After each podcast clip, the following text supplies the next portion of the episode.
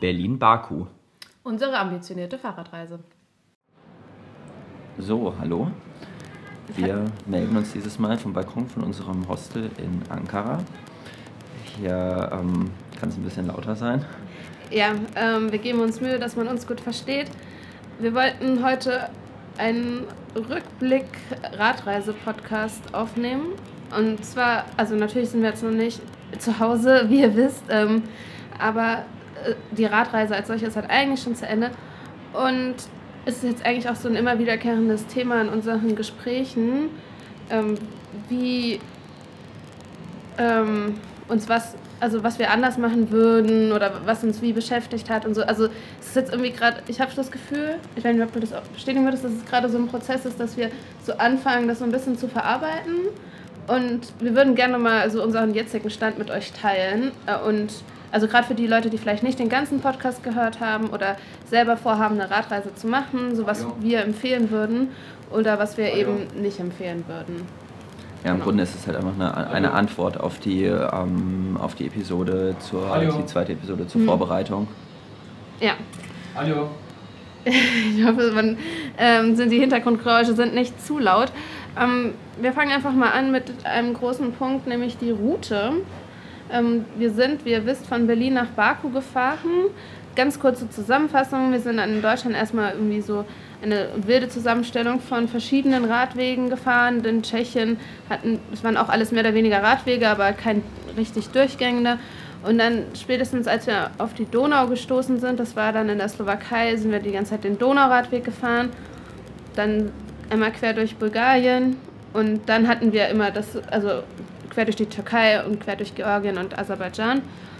Ähm, da sind wir dann keine Radwege mehr gefolgt. Aber gerade durch Georgien, das war ein, die beliebteste Fernradwegroute. Das kann man schon fast als inoffiziellen Radweg bezeichnen. Ja. Ähm, so, erstmal die erste Frage: Würden wir anders fahren? Was hat uns gut gefallen? Was hat uns weniger gut gefallen auf unserer Route?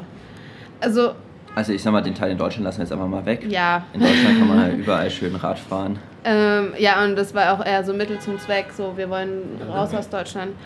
Ähm, in Tschechien war es eigentlich ziemlich gut. Ähm, in Tschechien würde ich mal sagen, kann man auch gar nicht so viel falsch machen, weil es ja einfach sehr viele äh, Möglichkeiten gibt, wie man fahren kann. Es gab viele kleine Straßen, das ja. war sehr angenehm, da war nicht viel los. Und man muss sich auch nicht unbedingt dann irgendwie so einen, ähm, so einen ausgeschilderten Radweg halten. Ja, ähm, beim Donauradweg, also. Aber insgesamt hat mir Tschechien eigentlich auch sehr gut gefallen. Entschuldigung, dass ich dann davon noch. Ähm, also Donauradweg, also da bin ich ein bisschen zwiegespalten. Am Anfang dachte ich, als wir auch als wir das geplant haben, dachte ich so, oh, das ist mega cool. Ich kann mich da auf so einen festgeschriebenen Radweg verlassen. Ich muss mich nicht selber mit irgendwie einem Radweg beschäftigen. Ich kenne äh, Leute, die den schon gefahren sind. Es gibt eine gewisse Infrastruktur und so es ist halt irgendwie einfach. Und das stimmt natürlich. Es war relativ einfach. Gerade in Serbien war es super gut ausgeschildert. Und es, ähm, man hat auch viele andere Radler getroffen. Wir haben Freunde get gefunden auf der Strecke. Ähm, das war sehr cool.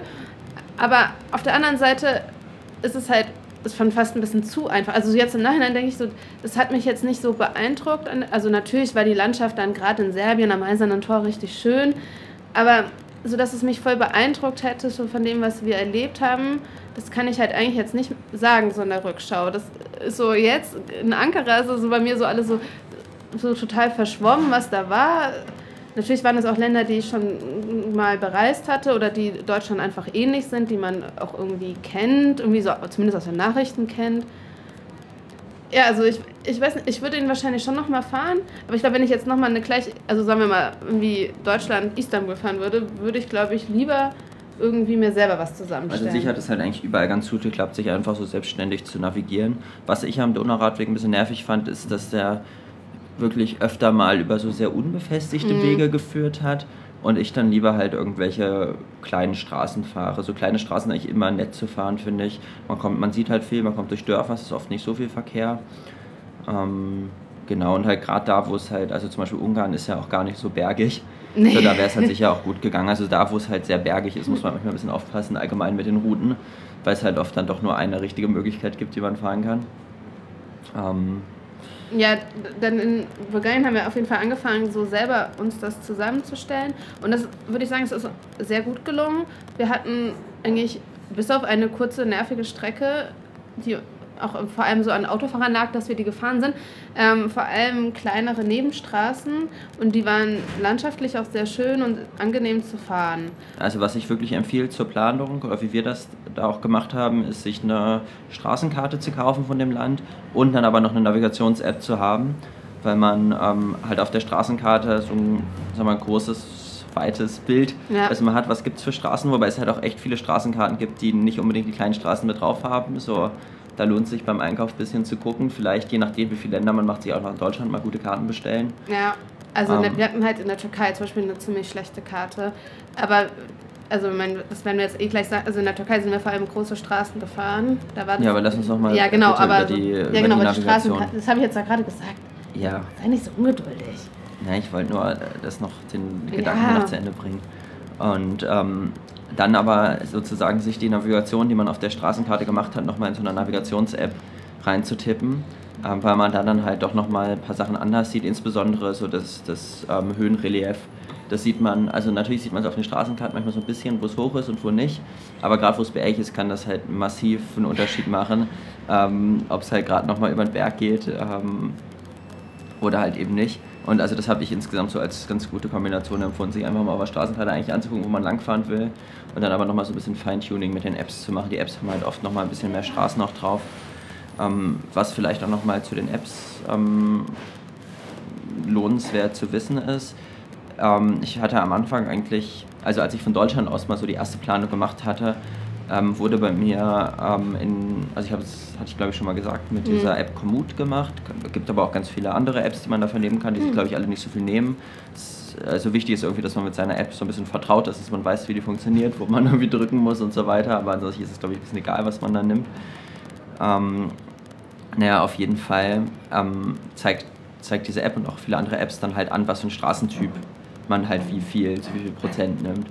Und ab, ab äh, Bulgarien wurde und halt für Türkei, Georgien und so weiter wurde halt bei mir halt ganz oft dann Bundesstraße angezeigt. Dann habe ich irgendwie, da ist man versucht in dieser App da irgendwie rumzuklicken, dass man halt weniger Bundesstraße fährt. Aber Bundesstraße ist halt je nach Land halt wirklich, kann was ganz unterschiedliches bedeuten. Also mhm. wir sind in Bulgarien jetzt nicht so viel Bundesstraße gefahren, aber viele Bundesstraßen sind einfach, also maximal, was wir in Deutschland als Landstraßen bezeichnen würden. Und gerade in also Georgien und Aserbaidschan würde ich sogar fast sagen, man sollte auf keinen Fall was nehmen. Äh, nicht, dass wir haben auch was an, aber es ist, es ist oft eher eine blöde Idee, was nehmen, was kleiner ist als äh, Bundesstraße, also insbesondere in Georgien, weil das dann halt oft auch eher eine sehr schlechte Straßenqualität hat. Ähm, ja. Aber also ins, insgesamt macht es, glaube ich, auch einfach Sinn, also so wie wir das gemacht haben, zu sagen, wir haben halt so ungefähr mal geplant, wo wir so grob lang fahren wollen. Also gerade halt wenn man jetzt außerhalb vom Schengen-Bereich ist, sind halt auch immer so Grenzübergänge, so relevante Punkte, weil es halt oftmals nicht so viele Grenzübergänge gibt. Sollte halt gucken, welche Grenzübergänge man gehen möchte. Ja. Und ähm, dann kann man aber halt dann auch so ein bisschen spontan, einfach wie man im Land ist, dann ähm, so die nächsten mal 200, 300 Kilometer planen. Also natürlich muss man dann sehen, ne, wo sind Grenzübergänge, wo sind vielleicht große Berge. Aber es macht auch, also ich hatte halt irgendwie gedacht, ja, ich plane ja mal schon mal so die Strecke ungefähr ähm, mit dieser App irgendwie am, am Anfang. Und ich meine, es ist gut zu sehen, wie viele Kilometer es ungefähr sind, dass man es mal abschätzen kann, wie lange es dauert. Aber das macht, ist halt sowieso, man trifft auch ganz oft, also was halt ja, genau, also super halt gut Leute. für die Navigation ist, ist halt einfach immer mit anderen Leuten quatschen. Sind halt Einheimische, die einem einen Tipp geben, dass es halt irgendwas sehr Schönes gibt, wo man langfahren kann. Andere Radreisende, die einem halt sagen, ja, da ist es sehr schön oder ah, fahr da mal nicht lang oder nicht, wenn schlechtes Wetter ist. Also das lohnt sich immer mal mit den entgegenkommenden Radfahrern einfach mal kurz einen Plausch zu halten. Ja, auch überhaupt, auch, wo man übernachten kann und so, ne? Ähm, also spätestens ab Georgien haben wir halt auch viel in Blogs gelesen, wie andere Radreisende gefahren sind. Das war halt auch schon mal, also da, da wusste man dann auch, okay, es, also mit dem Gorderzi-Pass, das haben wir euch ja erzählt, dass wir das gefahren sind, unbefestigt und so weiter und wir hatten schon so ein bisschen Bammel. Aber dadurch, dass wir wussten, dass das halt echt viele Leute gefahren sind, äh, mit noch viel mehr Gepäck als wir, auch zu schlechteren ähm, Jahreszeiten, nicht im Sommer mit Schnee. Und ähm, dann wussten wir, okay, wir werden das auch schaffen. Also das hat auf jeden Fall mich sehr ermutigt. Ja, und also ein bisschen so eine Faustregel ist ja auch immer zum einen möglichst vermeiden die Routen, die von Lkw-Transit genutzt werden. Äh, auch das kann man sich eigentlich auf der Karte schon manchmal ganz gut erschließen. Mhm. Es ist ja. halt sowieso, also keiner in Deutschland wird einem das ja eh nicht passieren, aber halt also gerade in, in Georgien und Aserbaidschan, auch in Bulgarien teilweise, hat das gemacht. Wobei in der Türkei haben wir halt so eine Route. Gut, Türkei ist irgendwie nochmal so ein Sonderthema Ja. mit, den, mit den Straßen. ähm, zum einen das und zum anderen aber so von dem, hatten wir für uns zumindest rausgefunden, überall wo ein LKW lang kommt, kommen wir von der Schwierigkeit der Strecke auf jeden Fall auch lang. Ja. Weil so ein LKW kommt doch echt nicht so gut die Berge hoch.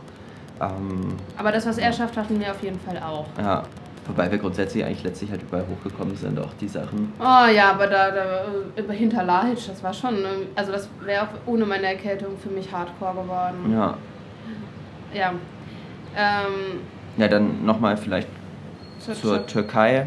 Also in der Türkei hat sich halt, haben, haben wir es halt wirklich oft gemacht, einfach große Straßen zu nehmen, weil die halt so gut ausgebaut sind und einen Seitenstreifen haben und weil es dann halt auch wieder so bergig ist in der Türkei ansonsten. Ich weiß auch gar nicht, wie das, ob man das noch anders gut machen kann, aber es ist auf jeden Fall was, was man in der Türkei machen kann, einfach mal die, oder zumindest so diese Bundesstraßen zu nehmen und dann möglichst vielleicht zu gucken, dass man welche nimmt, die jetzt nicht ganz der absolute Haupttransit sind. Ja, aber sie haben halt wirklich immer einen Seitenstreifen. Und also was mir sehr gut in der Türkei gefallen hat, was wir halt auch öfters erwähnt haben, ähm, es gibt eine sehr gute Infrastruktur. Das heißt, wenn man dann an größeren Straßen unterwegs ist, man findet immer Tankstellen, man findet immer Wasser. Bei Tankstellen kann man auch immer aufs Klo gehen. Ähm, es gibt auch Moscheen, wo man Wasser bekommen kann. Also und Essen und so. Also es ist irgendwie, man kann sich sicher sein, dass man so die Grundbedürfnisse erfüllen kann. Und das ist halt schon mal sehr angenehm. Also auch wenn die Tankstellen nicht immer ganz dicht hintereinander kommen, aber so es gibt auf jeden Fall genug. Und bei Tankstellen haben wir ja auch erzählt, haben uns andere Radler berichtet, dass sie da öfters gezeltet haben. Also man muss dann nicht Angst haben, dass das dann, dass man da irgendwie so komplett im Nirgendwo ist, sondern es ist immer was los und das fand ich sehr angenehm in der Türkei. Aber natürlich, so nicht jede Straße fährt dann durch landschaftlich schöne Gebiete und das ist dann auch ein bisschen ätzend oder doch ein bisschen viel Verkehr. Ähm, wir machen gleich noch die Highlights, ne, wo es uns landschaftlich gut gefallen hat. Du wollt, wollen wir noch was zu Georgien und Aserbaidschan sagen? Ja, also ich glaube, wir haben in, in, insbesondere in Aserbaidschan sind wir halt die ähm, schönste Route gefahren, Ja. äh, von dem, was wir sonst aus dem Bus gesehen haben. Also das würde ich... Würd, Ja, sehr also empfehlen. ab, abgesehen jetzt von der Strecke dann von den letzten 100 Kilometern bis Baku ist es halt wirklich eine sehr schöne Strecke in einem Land, das ansonsten halt sehr wüstig ist. Klar, wenn man dann weiter nach Iran fahren will, muss man dann halt irgendwie anders fahren.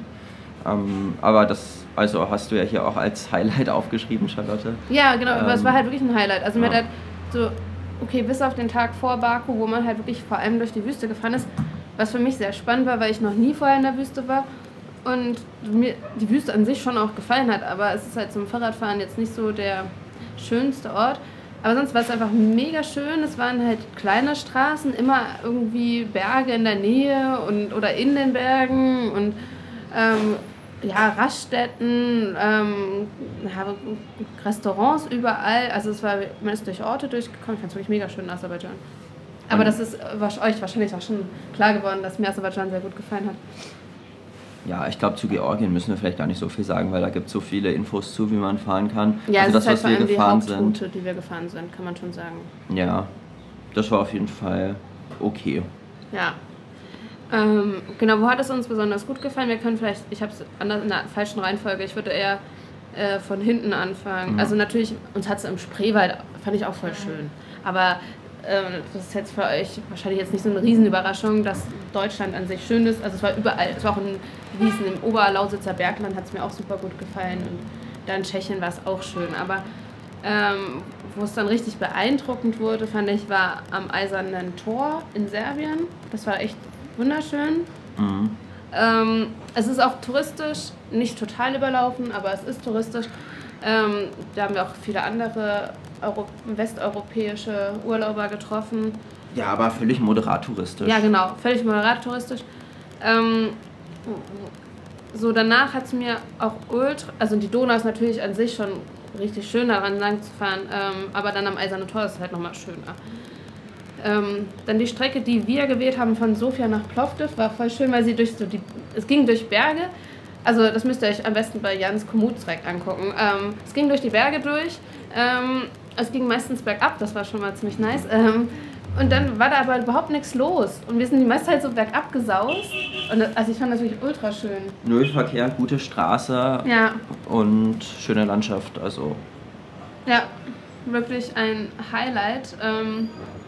Dann hat es mir, ist das jetzt meine Liste, du kannst ergänzen, ähm, um den Jedi-Göller Nationalpark sehr gut gefallen. Also in der Türkei, das ist in der Türkei.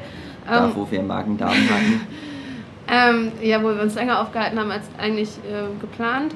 Also es ist halt bergig, ähm, es ist nicht die Standardfahrradroute, wir haben auch keinen anderen Fahrradfahrer Aber sie ist halt, sie, sie lässt sich sehr gut in die Standardfahrradroute mit einbauen, die man durch die Türkei fährt. Ja, Ähm, deswegen ist das halt, würde ich schon sagen, ein, ein Tipp. ja, Au also, außer man hat halt massiv Probleme mit den Bergen. Aber, aber und ich würde aber auch sagen, wir sind ja quasi von Bolu aus kommend gefahren. mh, Wenn man jetzt von quasi vom Schwarzen Meer, also die Stadt da heißt Defrek, aber also quasi wenn man eher von Georgien durch die Türkei nach Europa zurückfährt, würde ich, ist es glaube ich nochmal ein bisschen schwieriger zu fahren, weil die Straße aktuell da nicht so gut ist, quasi bergauf. aber uns wurde gesagt, dass die neu gemacht Ja, werden soll. also in zwei Jahren ist das sicher gut. Aber es war halt auch hinter dem Jedigöller Nationalpark sehr schön. Also dann der Weg nach Defrek Ja. und hinter Defrek bis Karabük. Ist wirklich ultra schön, wenig Verkehr. Man ist durch Täler gefahren, also Flusstäler mit hohen Bergen, aber halt auch nicht zu hoch, sondern es war so bewaldet. Also ja, war wirklich sehr schön und man hatte das Gefühl, ah, die Perschembe fehlt da natürlich. Ja, das ist ja klar, das fehlt. So. Ähm, dann andererseits, das ist mir gerade eingefallen, mir ist noch ein Highlight eingefallen, auch in der Türkei, ähm, Schwarzes Meer, ähm, an der, also dieser Küstenstraße, die Küstenstraße macht, das hatten wir ja schon erzählt, fährt dann ziemlich lange durch den Tunnel und die alte Küstenstraße ähm, fährt halt komplett die Perschembe-Halbinsel lang und das war mega schön. Ja, daher habe ich schon berichtet. Das ist auch etwas, was ich allen anderen Fahrradfahrern immer äh, begeistert berichte oder allen anderen Leuten, weil ich es so mega schön da fand. Ähm, so, es war ein bisschen hügelig, aber es gab wirklich schöne Buchten, Küstenabschnitte. Ja, und auch sogar zum Zelten. Also das würde ich auf jeden Fall empfehlen, das hatten wir halt nicht gemacht, aber wenn man am Schwarzen Meer fährt, sich auf dieser Perschembe-Halbinsel ähm, den Tages, die Tagestour so einzuplanen, dass man da irgendwo zeltet, weil das eigentlich optimal ist. Mhm. Ja, Georgien war halt auch wirklich schön von den Bergen her. Ähm, ich fand den Gorderzi-Pass anstrengend wegen Mhm. dem Unbefestigten, aber an sich war es schon schön. Aber so richtig schön, wo wir nur einen halben Tag waren zum Wandern, ist, fand ich den Lago-Dehi Nationalpark. Der ist halt direkt vor Aserbaidschan. Und man kommt halt direkt vorbei mit dem Ja. Fahrrad. So halt sonst an vielen Orten, wo man gerne in Georgien wandern gehen möchte, äh, kommt man halt eigentlich so mit den Standardfahrradrouten nicht so vorbei, außer man fährt halt nach Russland dann weiter. Ja, Und ähm, eben der Lago Dehi Nationalpark, das geht ganz gut. Da gibt es auch irgendwie so eine Dreitageswanderung, die man machen kann. Oder so eine Halbtageswanderung. Ja, kann man sich, äh, wenn man da interessiert ist, nochmal im Detail angucken oder den entsprechenden Podcast anhören. Da haben wir es wahrscheinlich auch genauso schon mal ja. erzählt. Also das waren jetzt Wobei ich halt Lahitsch dann tatsächlich nochmal eigentlich den besseren Tipp fand in Aserbaidschan, ja, diese Schleife, die wir gefahren stimmt, sind. Lahitsch. Aber ich habe halt Aserbaidschan als Highlight. Aber ja, ich kann Lahitsch. Ja, also als letztlich gab es auf jeden Fall, also eigentlich auch davor in Europa sehr viel, sehr schönes Landschaftliches. Ja, Das sind jetzt, ich glaube, das ist halt auch so ein bisschen, weil uns, unsere Erinnerungen jetzt gar nicht mehr so klar sind äh, auf dem, was vor der Türkei passiert ist. Ähm, aber es ist auf jeden Fall das, was uns nachdrücklich in Erinnerung geblieben also ist. ich könnte jetzt auch noch Sachen nennen, zum Beispiel da die äh, Fahrt nach Linsko in Tschechien war auch sehr schön. Stimmt. Oder ja. gerade der Anfang da in Tschechien, da um Liberec rum. Ja, das halt habe ich ja gesagt. Tschech, also Tschechien fand ich schon schöne Natur. Renault hat uns halt auch einfach gut als Stadt gefallen. Ja, aber das, das hat Ja. jetzt nichts mit der Route zu tun. ähm, ja, also ich glaube, das war jetzt mal zum Thema Route. Wir ich hatte jetzt als nächsten Punkt aufgeschrieben. Oder willst du noch was hinzufügen? Nee, das war eigentlich schon zu viel jetzt zu Orten, die uns gut gefallen haben, weil da kann man jetzt auch nicht so viel von lernen. Ähm, zum Thema Ausrüstung. Erste Frage, haben wir was vermisst? Ähm, also, ich fand es ein kleines bisschen nervig. Ich, also von der Kleidung her, ich habe halt ein Set Fahrradkleidung gehabt. Das ist eigentlich, eigentlich völlig okay gewesen. Also eine Radhose und ein Radshirt. Und dann hat irgendwie Unterwäsche, Socken, ist auch alles okay. Und dann zwei T-Shirts, eine ähm, Zip-Hose, also so eine Wanderhose, die man als kurze Hose absippen kann. Und eine Jeans. Und ich habe es halt gerade bei den T-Shirts, habe ich dann halt schon gedacht, irgendwie ein T-Shirt mehr wäre vielleicht auch nicht verkehrt gewesen. Vor allem hatte ich so ein so ein dünnes Sport-T-Shirt, was halt sehr schnell angefangen hat zu riechen. genau, Ja. da sollte man halt, also ich hatte da sehr auf Gewicht geachtet am Anfang. Ähm, und besser ist es eigentlich, was mitzunehmen, was nicht so schnell anfängt, nach Schweiß zu riechen, als was, was dann so super, super leicht ist. Und also ich hätte jetzt eher noch ein drittes T-Shirt mitgenommen, weil letztlich ist es halt so, man wäscht halt am liebsten in der Waschmaschine und diese Waschmaschine wäscht man halt an Ruhetagen, wenn man halt zwei T-Shirts hat und halt, also seine Fahrradsachen kann man halt dann immer super in den Ruhetagen waschen, weil die hat man eh nicht an. Ähm, aber wenn man halt nur zwei T-Shirts also hat, kann man immer nur ein T-Shirt dann waschen an sich, wenn man eins anziehen möchte. Und dann habe ich halt dieses eine Schlaf-T-Shirt gehabt, was aus diesem Sportstoff war, sehr leicht, was dann halt recht schnell gerochen hat. Dann wollte ich das halt eigentlich immer waschen. So, und da wäre halt einfach, en- also entweder halt einfach, das andere, was ich habe, ist halt so Merino-Wolle, das riecht überhaupt nicht schnell. So zwei von denen wäre halt auch okay gewesen. Wobei man halt auch sagen muss, ich hätte mir halt jederzeit ein T-Shirt kaufen können. So jetzt habe ich mir halt am Ende von der Reise halt was gekauft. Es war auch völlig okay ohne, aber das habe ich halt manchmal, war manchmal ein bisschen nervig. So von den Fahrradsachen hat eigentlich ein Set völlig gereicht. Man wäscht dann halt irgendwie alle vier, fünf Tage mal. Es gibt eigentlich immer Möglichkeiten, mal an eine Waschmaschine zu kommen, außer man ist halt Dauerzelter. Ähm, aber halt, also auch über Couchsurfing. Ja, uns wurde das auch ständig Ja, angeboten. so ist es ja auch kein Aufwand für jemanden, meine Waschmaschine anzuschmeißen. Ähm, darf haben ich wir noch was Ja. Ähm, also, ich hatte, also alle Leute, die sich meinen Instagram-Account angeguckt haben, werden festgestellt haben, dass ich an Ruhetagen immer einen roten Rock trage. Ähm, außer ich bin wandern, dann habe ich so eine Wanderhose, die so eine wie Jan auch hat. Und dieser rot, äh, rote Rock ist halt schon ziemlich praktisch, weil ich ihn einfach mit einer Leggings verlängern kann und er ist halt auch nicht so kurz. Das heißt, dass ich mich auch in der Türkei oder in Aserbaidschan nicht so unwohl mitgeführt habe. Und er ist aber schön luftig. Ähm, also ich habe mir schon Gedanken gemacht, warum ich ihn mitnehme, aber die ganze Zeit mit einem roten Rock rumzulaufen ist schon ein bisschen nervig, ist sehr auffällig und ähm, ich vermisse ein etwas unauffälligeres Kleidungsstück. Ähm, ich hatte zum Fahrradfahren halt ein, entweder ein Top an oder ein Fahrradtrikot. Das Fahrradtrikot ist von meiner Schwiegermutter. Die ist ein bisschen kleiner als ich. Und deswegen ähm, war es etwas kurz. Das hätte ich halt vorher mal irgendwie testen können. Das war ein bisschen blödsinnig von mir. Ähm, und das Trikot, äh, die, nee, das Top habe ich halt eigentlich seit Griechenland nicht mehr angezogen. Eigentlich wäre es überflüssig. Also eigentlich hätte mir auch ein Fahrradset gereicht und halt mit einem etwas längeren ähm, Oberteil hier. Also was ich manchmal auch gedacht hatte, was echt cool gewesen wäre an Ruhetagen, da wäre ein Regenschirm gewesen. Ja, Äh, wir hatten halt zum Glück gar nicht so viel Regen, aber jetzt wenn es halt oft, weil irgendwie dann immer diese Regensachen anzuziehen und so ist halt auch, Ja, also das kann man vielleicht sagen, wir hatten So mega mäßig, Glück mit dem ja. Wetter. Ähm, also zum Beispiel konnten wir halt eigentlich auch die ganze Zeit mit Sandalen rumlaufen, ähm, bis wir sie geschrottet haben. Das kommt später nochmal. Ähm, ja, aber deswegen, so, wir haben halt eigentlich nur Sommersachen gebraucht im Wesentlichen. Halt, natürlich hatten wir auch eine Fließjacke mit und so, aber eigentlich konnten wir, also wenn es jetzt wirklich dauerhaft kalt gewesen wäre, hätte ich mit meinen Klamotten, die ich eingesteckt hatte, große Probleme bekommen.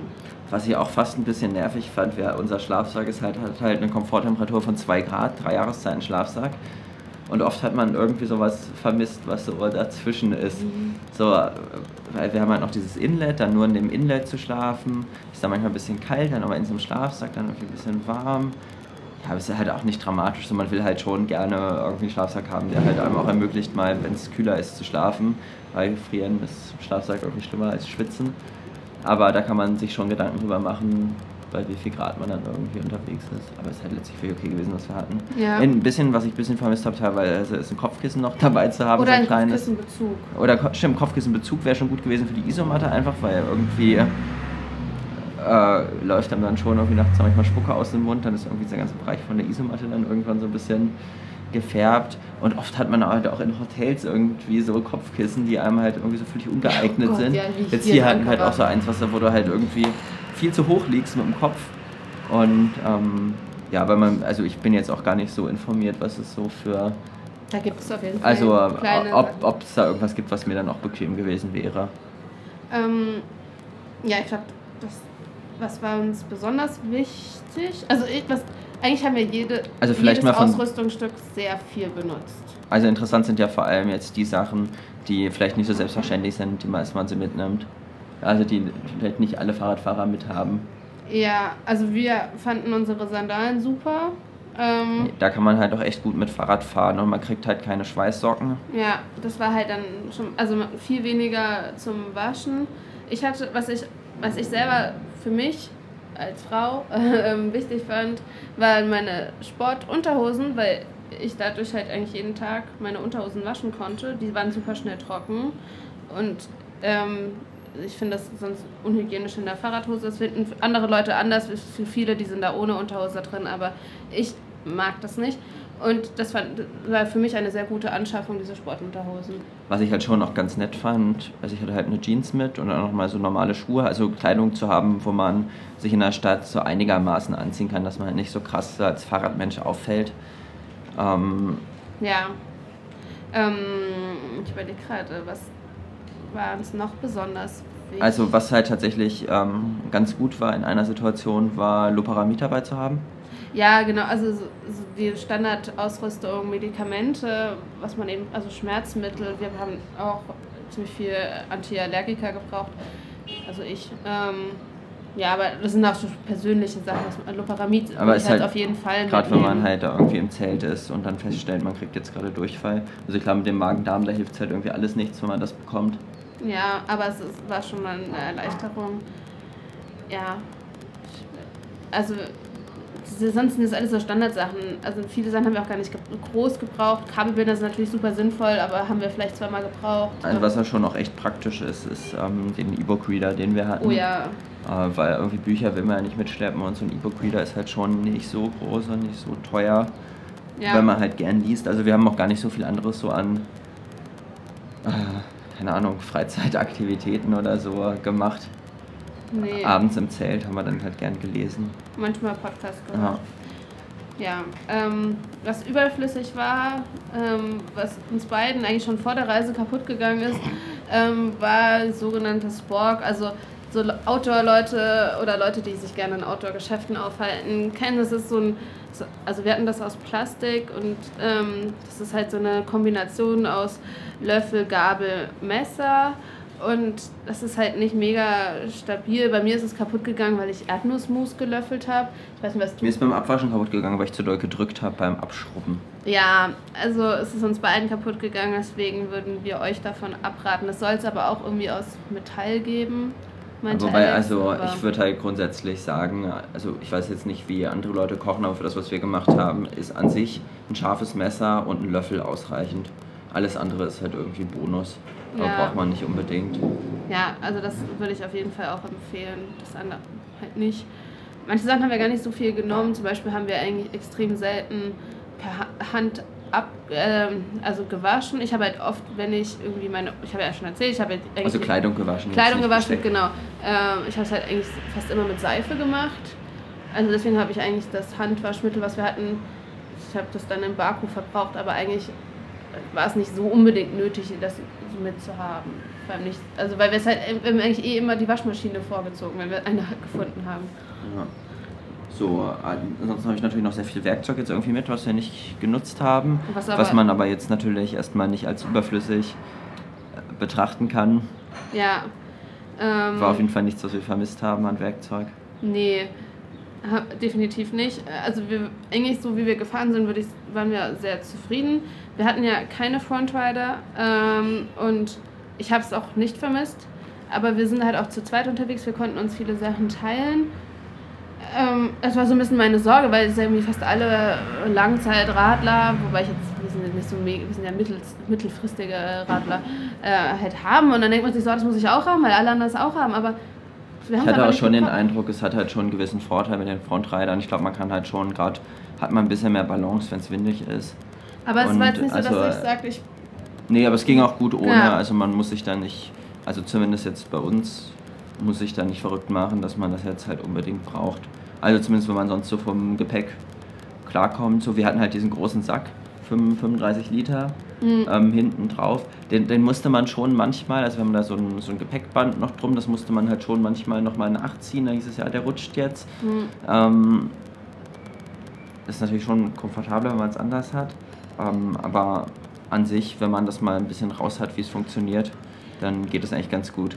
Dafür, also ein Vorteil wie unsere äh, Weise hatte, war, dass wir tatsächlich alle unsere Gepäckstücke auf einmal tragen konnten. Ja. Wenn ich insgesamt vier, fünf, sechs Taschen gehabt hätte, die hätte ich nicht einmal auf einmal tragen, wäre schwieriger geworden. Ähm, ja, also es war auf jeden Fall okay, wie wir es gemacht haben. Leider können wir auch nicht die Frage nach dem Gewicht unseres Gepäcks lüften, weil wir es immer noch nicht wissen. Das wissen immer die Leute, die fliegen, ähm, weil sie es halt abmessen müssen, aber wir wissen es halt einfach nicht. Wenn wir in Deutschland sind und dran denken, können wir das ja mal ja. nachreichen. War ähm, nicht da noch was? Nee. Okay. Also weiß ich nicht, würdest du anders nee. packen? Das war halt, das war eigentlich schon das, was wir schon, haben wir etwas vermisst eigentlich so. Ich habe, also mit meinem roten Rock zum Beispiel, dass der mir irgendwann auf die Nerven gegangen ist. Ach so, nö. Das wäre für mich da runtergefallen. Also noch vielleicht nochmal eine interessante Sache. Ähm, wir haben ja ähm, diesen Benzinkocher ah, ja. gehabt von MSR, der auch an sich sehr gut funktioniert hat. Wobei es halt schon ein kleines bisschen unkomfortabler ist als mit den Gaskartuschen, als mit dem Gaskocher. Und das Ding ist halt einfach teurer als ein Gaskocher. Und wir hatten halt vorher gehört, ja, das ist ja in manchen Ländern schwierig, Gaskartuschen zu bekommen. Also bis zur Türkei würde ich jetzt fast meine Hand dafür ins Feuer legen, dass man problemlos Gaskartuschen bekommt. Also in der Türkei wirklich Und in Georgien hat man eigentlich auch also in der Türkei, also so viele Leute hat man gesehen, die. Also ich, erstens habe ich das in jedem zweiten Laden gesehen gefühlt und zweitens hat man auch super viele Türken gesehen, die mit dem Gaskocher ja. unterwegs waren. Also in Türkei und es gibt halt auch recht ja. viele Decathlons tatsächlich so. Also da weiß ich es halt auf jeden Fall, dass man es bekommt. Georgien, glaube ich, geht es auch ganz gut. Aserbaidschan, glaube ich, ist schwierig. Ja. Tatsächlich. Aber ähm, wir, also, wir haben es jetzt nicht. Äh, würde man behaupten, haben es jetzt nicht unbedingt gebraucht. Wir haben halt, das ist vielleicht auch eine lustige Anekdote, wir haben halt diesen Benzinkocher, wir haben halt diese Benzinflasche mit irgendwie 700 Milliliter oder so mhm. zu Hause aufgefüllt und halt diese erste Ladung ist halt äh, noch nicht mal leer, also ist jetzt so gut wie leer. Ähm, aber das hält halt wirklich ziemlich lange, dieses Benzin. Also das kann man zumindest mal als Vorteil von dem Benzinkocher gegenüber ja, den Gaskartuschen Aber nennen. wir haben auch nicht super viel gekocht. Wir haben mhm. halt andere Leute getroffen, die dann irgendwie sich jeden Morgen Tee gemacht haben und jeden Tag mindestens einmal gekocht haben. Ähm, so, das, so viel haben wir halt einfach nicht gekocht. Dann ist es halt wirklich irgendwie mal ein Vorteil mit dem Benzinkocher, ne? Ja. Wenn halt so viel, für uns wäre es wahrscheinlich, ja, für unseren Anwendungsfall wäre eigentlich der Gaskocher genauso gut gewesen. Ähm, ich will jetzt zum nächsten Thema kommen, das wäre das Thema Fahrrad.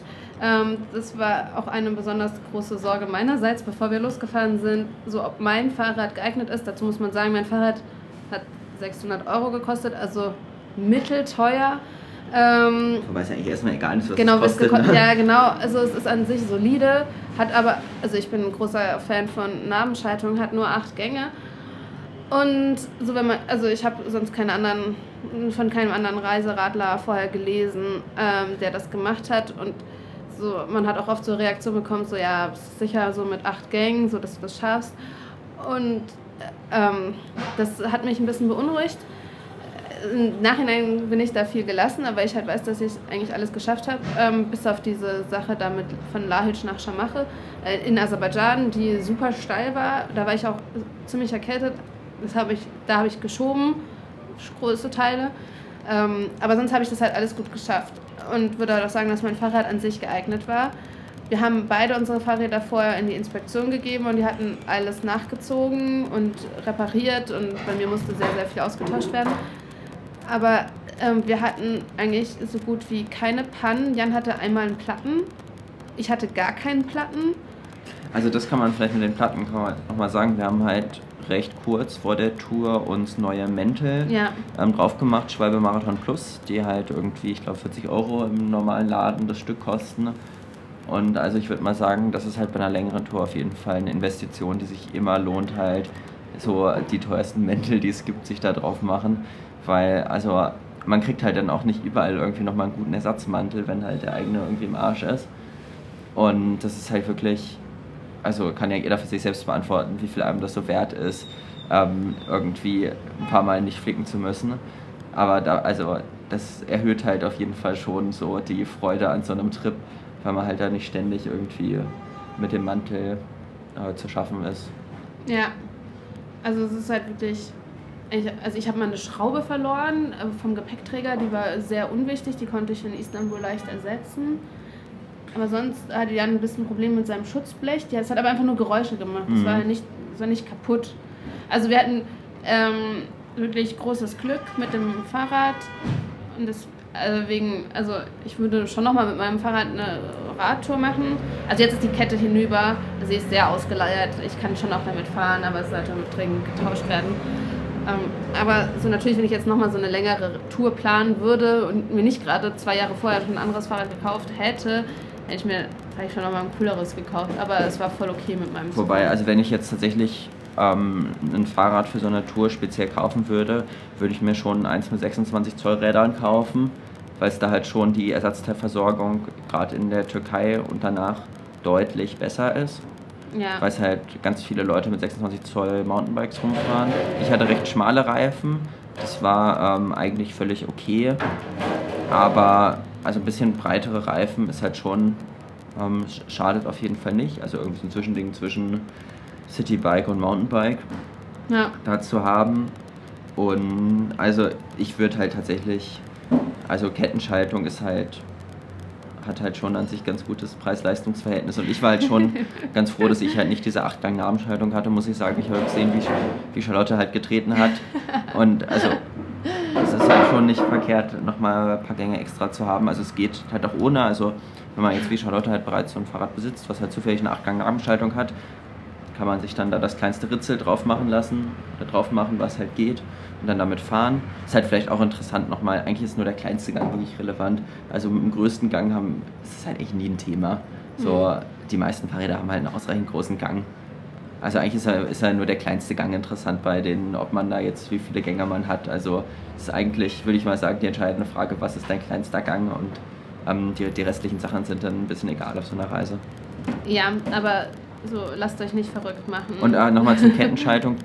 Kettenschaltung ist halt auch verbreiteter in diesen ganzen Ländern. oh ja, Deswegen, ähm, deswegen ist halt eine Kettenschaltung im Zweifelsfall ähm, auch das, was halt irgendwie besser äh, repariert werden kann, denke ich mal. Ja, das war schon echt witzig. Ähm, sowohl in der Türkei als auch in Aserbaidschan haben Leute gedacht, ich hätte nur einen einzigen Gang. Ähm, weil sie das einfach gar nicht kannten. Das war sehr, sehr witzig. Also grundsätzlich auch zum Beispiel bei den Bremsen, die haben halt eigentlich auch fast alle eher so diese äh, V-Felgenbremsen, wie wir die haben. So grundsätzlich würde ich sogar sagen, es ist ja gar nicht so blöd, halt einfach mit so, so ein bisschen Basistechnik rumzufahren. Halt, weil die halt, weil man da halt im Zweifelsfall immer Ersatzteile für bekommt, wenn man jetzt irgendwas ganz Spezielles hat, was halt super haltbar ist und so weiter. Ähm, klar ist es gut und solange es funktioniert, ist es halt super. Aber ähm, wenn es dann halt irgendwie gerade nicht mehr läuft, dann kann man halt wirklich ein Problem haben, wenn man halt irgendwie so im Grunde halt die Sachen verbaut hat, die in einem 100 Euro ähm, Baumarkt Mountainbike sind. Ähm, dann kriegt man da halt überall, überall Ersatz für. Ja, aber Ja. also das ist eigentlich was, wo wir jetzt gar nicht so viel Ahnung von haben, muss ich sagen, weil wir halt eben gar keine Probleme hatten. Luft aufpumpen an der Straße ging gut. Ja, wir haben es auch nur einmal gemacht in der Türkei. Danach haben wir nicht wieder die Fahrräder Nee. aufgehoben. Ja. Ähm, und ich glaube, das ist aber auch genug zum Thema Fahrrad. Ja. Ähm, also eigentlich bei allen Punkten, die wir jetzt auflisten und ähm, wo jetzt der interessierte Hörer vielleicht noch irgendwie Nachfragen hat, so, ihr könnt sie uns einfach stellen, so an die bekannte E-Mail-Adresse oder über andere Kanäle. Wir freuen uns, wenn wir euch da weiterhelfen können, aber Sie müssen jetzt, glaube ich, nicht das ausufern machen. Also auch wenn ihr wissen wollt, was habtet ihr da irgendwie für einen Schlafsack oder so, das können wir alles erzählen, aber muss jetzt hier nicht ausarten. Das haben wir nämlich eigentlich auch bei dieser ähm, Episode 2 Vorbereitung, glaube ich, schon erzählt. Jetzt wollen wir einfach nur erzählen, nicht was war, ja, genau, sondern wie es war. Ähm, zum, ich will jetzt zum Thema Verpflegung und Übernachtung kommen. Ähm, das wurde uns auch, wurden wir auch schon im Vorhinein gefragt, so wie macht ihr das mit dem Wasser, was natürlich eine wichtige Frage ist, weil man Wasser braucht. Ähm, wir hatten schon gesagt, ich hatte vier Flaschen am Fahrrad, Jan hatte zwei Flaschen am Fahrrad. Jeweils äh, dreiviertel Liter. Ähm, das heißt, wir hatten ich ordentlich Möglichkeit, Wasser mitzunehmen. Wir hatten sie eigentlich auch fast immer, also ich hatte meine, so wenn es ging, immer voll mit und oft habe ich sie auch gar nicht so viel gebraucht. Also vor allem, wenn man wild zeltet, braucht man halt recht viel Wasser, weil man ja also nicht nur trinkt, sondern auch sich waschen möchte und kocht und abwäscht. Ähm, Weil ich jetzt sagen würde, für die persönliche Wäsche braucht man extrem wenig Wasser. je Also nachdem, je wie nach- man sich waschen möchte. Ähm, Also bei uns war es halt so, dass wir halt selten mehrere Nächte nacheinander ohne Duschmöglichkeit ja, unterwegs waren. Und ähm, ich habe halt so ein kleines ähm, selbsttrocknendes Handtuch, so die kleinste Größe von Decathlon, aber gibt es auch von ganz vielen anderen Firmen, halt im Grunde wie ein Waschlappen. Und den habe ich halt einfach einmal in meine Trinkflasche eingetunkt und dann habe ich im Grunde einen nassen Waschlappen gehabt und mich halt einmal abgewischt. mhm. Und dafür braucht man halt also extrem wenig Wasser. ja. Und das ist halt, also wir haben halt auch wirklich oft, das kommt nach gleich bei der Schlafplatzsuche, ähm, irgendwie an, Zelt, an Platz, Plätzen gezeltet mit guter Infrastruktur, das heißt, wo Wasser vorhanden war. Das heißt, wir haben das Wasser dann gar nicht gebraucht. Also da haben wir das Wasser zum Waschen nehmen können und zum Abspülen und das, unser Wasser dann als Trinkwasser verwendet. Ähm, aber so, ich, ab Bulgarien ging es eigentlich los, soweit ich mich erinnere, dass man äh, öffentliche Wasserstellen hatte. Das kam dann immer am Weg in relativ regelmäßigen Abständen, dass man sich die Trinkflaschen nachfüllen konnte, dass man eigentlich sich nie Wasser kaufen musste. Ähm, vor, ich weiß gar nicht, wie lange wir das gemacht haben, wo wir dann immer, wenn wir im Café waren, haben wir dann Wasser aufgefüllt. Also das geht natürlich nur, solange das Trinkwasser auch wirklich trinkbar ist. Das Leitungswasser Weil, trinkbar ist. Meine ich, Entschuldigung, nicht Trinkwasser, Leitungswasser. In der Türkei hatten wir sehr viele Leute gefragt und fast alle haben gesagt, dass sie ähm, Trinkwasser lieber kaufen und nicht das Leitungswasser trinken, obwohl wir recherchiert haben und es oder auch Leute gesagt haben, so an sich hat die Regierung das äh, Leitungswasser freigegeben zum Trinken, aber wir waren uns da nicht sicher, weil eben so viele Leute sich das Wasser gekauft haben. In Georgien hieß es dann wieder, es ist trinkbar, das haben wir dann auch getrunken. In Aserbaidschan haben wir es nur dann getrunken, wenn uns die Leute gesagt haben, dass, dass wir es trinken können. Ähm, das heißt aber, dass wir dann sehr dankbar waren, wenn es eben so öffentliche äh, Wasserstellen gab, wo wir das dann auffüllen konnten. Vorher, wie gesagt, haben wir das oft im Café gemacht. In Deutschland haben wir auch häufiger in Bäckereien nachgefragt. Das, also Bäckereien haben immer Wasser.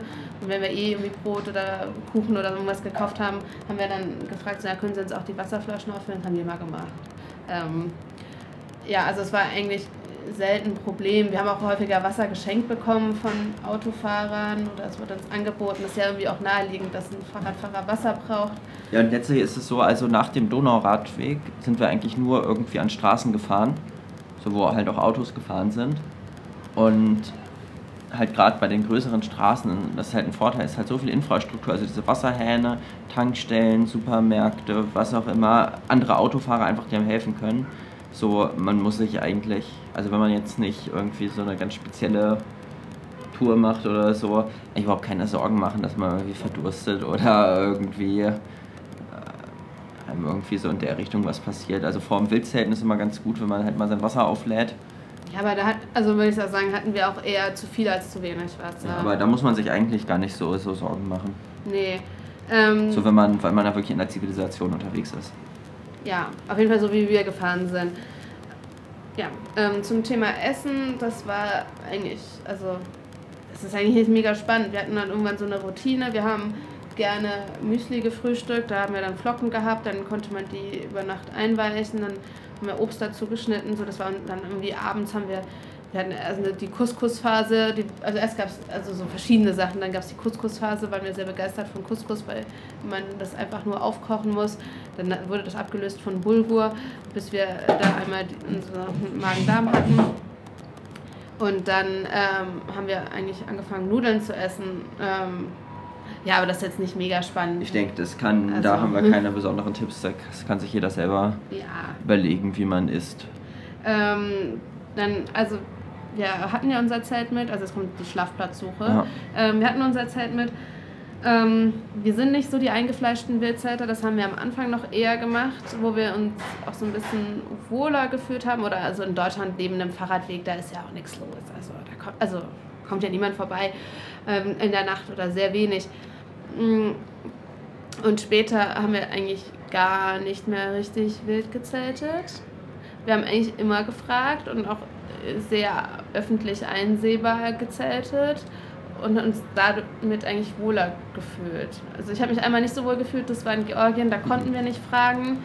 Und das war so an so einer Burg und das war auch irgendwie so ein Picknickplatz, aber da war niemand, als wir gekommen sind und es war auch niemand da, als es noch hell war und als wir dann im Zelt waren, ist dann sind da Leute gekommen, die getrunken haben.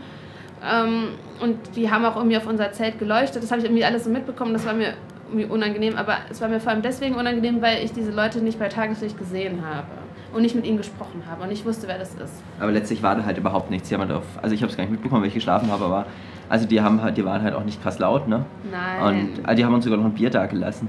Das war nicht uns. Naja, auf jeden Fall stand da dann noch ein Bier, anderthalb Liter oder Ja, das war mir klar, dass wir nicht so viel, also naja, also so die gesamte... Wir hatten eigentlich keine, ähm, kein unangenehmes Erlebnis beim Zelten, kann man es mal so. Ja, wir, also natürlich hatten wir das nicht, aber ich wollte jetzt Tipps geben. Ja. Ähm, und also mit den ähm, Tankstellen, das hatten wir schon berichtet, dass das uns in der Türkei erzählt wurde, dass das Leute gemacht haben. Ähm, von männlichen Radreisenden wurde uns auch erzählt, dass sie in Moscheen, also in einem extra Raum vor, nicht in dem Gebetsraum selber, also das geht wohl auch in diesem, es gibt halt so, die heißen dann Mesjid, die sind kleiner, dass man da drin schläft. Ähm, na, jetzt ist auch wieder gerade Gebetszeit. Ähm, aber dass es halt auch bei den größeren Moscheen immer noch einen Vorraum gibt, wo man schlafen kann und dass die Leute dort sehr hilfsbereit sind.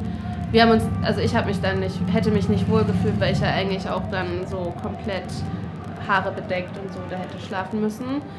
Ähm, was wir eben, also wir haben dann eigentlich ab der Türkei immer nur gefragt und uns dadurch wohlgefühlt und Picknickplätze waren sehr bevorzugt von uns oder Restaurants, wo wir eh schon gegessen haben. Oder Ja, das geht halt echt ganz gut. So mit diesen, mit diesen Restaurants, die halt irgendwo so einen Draußenbereich haben, vielleicht irgendwo so halt eher an der, an der Natur oder an der Straße sind, halt nicht im Stadtzentrum vielleicht. Ähm, weil die halt dann, auch gerade wenn sie eine Draußentoilette haben, Ja. Ähm, also das können wir auf jeden Fall empfehlen. Das hat bei uns immer gut geklappt. Wir haben nur einmal, das war auch die letzte Nacht ähm, vor Baku, haben wir Leute auf der Straße gefragt, wo man denn zelten könnte und die haben uns dann nach Hause eingeladen. Wir wissen von anderen Radreisenden, die das häufiger gemacht haben, dass ihnen das auch häufiger passiert ist. Aber ich glaube, an sich geht's immer und überall gut, ähm, wenn man einfach irgendwo in einem kleineren Ort ist, wo es jetzt nicht super touristisch ist, wo es jetzt nicht super viele Hotels gibt oder so und Mhm. nicht tausend Campingplätze. Wenn man einfach irgendwie abends ankommt und sagt, hier, ich habe ein Zelt, ich suche irgendwie was zum Übernachten. Also klar muss man dann natürlich dann noch nehmen, was es dann, was es dann so gibt. Ähm, aber an sich sind halt Leute sehr hilfsbereit. Wobei ähm, wir jetzt gerade von, von mehreren Leuten jetzt gehört haben in der Türkei, dass ähm, die halt eher, sagen wir mal, ein bisschen arabischer aussehen. Dass die Türken vielleicht nicht ganz so hilfsbereit sind, manche, wenn man jetzt ähm, ein bisschen anders aussieht vielleicht als wir. Das Ja. haben wir, können wir natürlich jetzt nicht aus eigener Erfahrung sagen, aber es mag sich, mag sich schon ein bisschen anders darstellen. Ähm, wenn man jetzt irgendwie eher so ein bisschen arabischer aussieht hier in der Türkei, in Europa vielleicht auch. Gibt ja, Ja. schon Gewisse Menschen mit, Vorurteile. mit Vorurteilen. Ähm, ja, aber also natürlich, wenn Als Deutscher ist man halt irgendwie überall so, ah, Deutsch, super, schön, ja. Ja, genau. Und eigentlich, also das ist, muss einem wirklich nochmal klar werden, was das für ein Privileg ist, mit einem deutschen Pass und deutschem Aussehen ähm, zu reisen. Also ich glaube, das Schlechteste, was Leute denken über einen, ist, dass vielleicht Frauen sexuell freizügiger sind. So, das ist halt, glaube ich, noch das, das Schlechteste, aber sonst sind es eigentlich nur gute Sachen, die mit einem assoziiert werden. Ähm, ja, aber jetzt, also nochmal zu der Schlafplatzsuche. Wir wissen auch von anderen Reisen, Radreisenden, dass sie sehr gerne Wildzelten ähm, und das halt auch in den Ländern gemacht haben, wo wir gewesen sind. So, fragt die besser. Also wir haben wirklich keine Ahnung, wie man das besser macht. Also weil wir es halt einfach nicht gemacht haben. Ähm, Man muss auch, also was es öfter schon gibt, sind so Begegnungen mit anderen Tieren beim Wildzelten, die jetzt nicht zwingend gefährlich sind. Ähm, also insbesondere Kühe können einem passieren. Ich glaube, Kühe sind auch nicht so schlimm. Ehrlich ja. gesagt, wenn man da in so einer Kuhherde landet. Was mir noch einfällt zum Thema Hunde, das war auch was, was, also was, wenn ihr euch erinnert an unsere erste oder zweite Folge, das war eine Sorge von mir. Ähm, also wir hatten eigentlich fast immer, wenn wir gezeltet haben, ähm, Hunde bei uns. Die sind nie, also einmal kam ja der Hund auch so zum Kuscheln praktisch, ähm, aber sonst waren sie überhaupt nicht aufdringlich, wollten kein Essen, sind nicht aggressiv geworden. Das war überhaupt kein Problem und sie haben manchmal gebellt. Das war vielleicht ein bisschen nervig, aber sie haben nichts gemacht. Ähm, auch beim Fahrradfahren waren Hunde wirklich nicht so ein großes Problem, wie ich befürchtet hatte. Für uns. Wir wissen von anderen Leuten, dass es schwieriger war für sie. Unsere Taktik, das hatten wir auch schon berichtet, war einfach anzuhalten. Und dann haben die eigentlich immer aufgehört zu bellen. Gerade auch in Aserbaidschan sind häufig auch Menschen gekommen und haben die Hunde verjagt. Mhm. Ähm, aber es ist uns nie was passiert mit den Hunden und weder das Pfefferspray noch die Steine haben wir wirklich gebraucht. Aber wir haben uns Hm, natürlich sicher Steine. gefühlt. Ähm, ist mir auch gerade eingefallen. Ich glaube, dann können wir das Thema auch abhaken. Ja. Ähm, wenn wir zum Thema Gesundheit kommen, also es ist eine Frage, Ah, vielleicht noch eine Sache Ah, ja, okay. zum, zum Zelt. es empfiehlt sich, wenn man allein unterwegs ist, ein Zelt für zwei Personen mitzunehmen. Wenn man zu zweit unterwegs ist, ein Zelt für drei Personen. Weil man, man, man will ja auch ein bisschen so seinen Kram dann noch reinstellen. Und also unsere, wir haben halt ein Zelt für drei Personen und wir haben recht breite Isomatten. Hm. Ähm, und dann ist es halt einfach angenehmer, wenn man ein bisschen mehr Platz hat und so groß sind die Dinger halt auch nicht. Nee. Und also, ja, Isomatte hatten wir halt, haben wir glaube ich schon mal in einer Folge drüber geredet. Eine mit einem recht großen Packmaß, die aber auch nicht so schwer ist. Es lohnt sich schon, einfach was zu nehmen, wo man halt bequem drauf liegt. Da hat man auch den, den Mohammed, den wir getroffen hatten, der hat halt irgendwie so eine Isomatte, die halt irgendwie nicht die nur bis zu Knien oder so ging und meinte, ah, da würde man jetzt nicht so mega gut drauf schlafen, dafür ist es halt sehr klein. Ja. Also, also das genau ist halt schon was, was halt viel ausmacht, ob man da halt gut drauf schläft oder nicht, wenn man viel zeltet. Stimmt, das, also würde ich mir vielleicht überlegen, wir hatten halt irgendwie eine große Isomatte, die auch viel Platz weggenommen hat, ähm, eine andere mitzunehmen. Aber es war irgendwie, man hat sich so an seine Sachen gewöhnt, das gehört nochmal zum Thema Ausrüstung, man hat sich so daran gewöhnt, dass man bei vielen Sachen das auch gar nicht mehr hinterfragt hat. So hätte ich jetzt vielleicht doch irgendwie eine andere, das habe ich mich nie gefragt. Es war dann irgendwie, okay, ich hatte sie halt. Und zwar bequem. Ähm, ja, also jetzt trotzdem weiter zum Thema Gesundheit. Ein ähm, Punkt, den wir, wir, wurden wir oft gefragt, so wie ist das mit äh, Muskelkater? Habt ihr Muskelkater? Ähm, seid ihr erschöpft nach Natur? Ähm, klar, also gerade am, Ende hatte ich überhaupt keinen Muskelkater mehr. Ich auch nicht. nicht mehr erinnern, aber am Anfang hatte ich schon Muskelkater.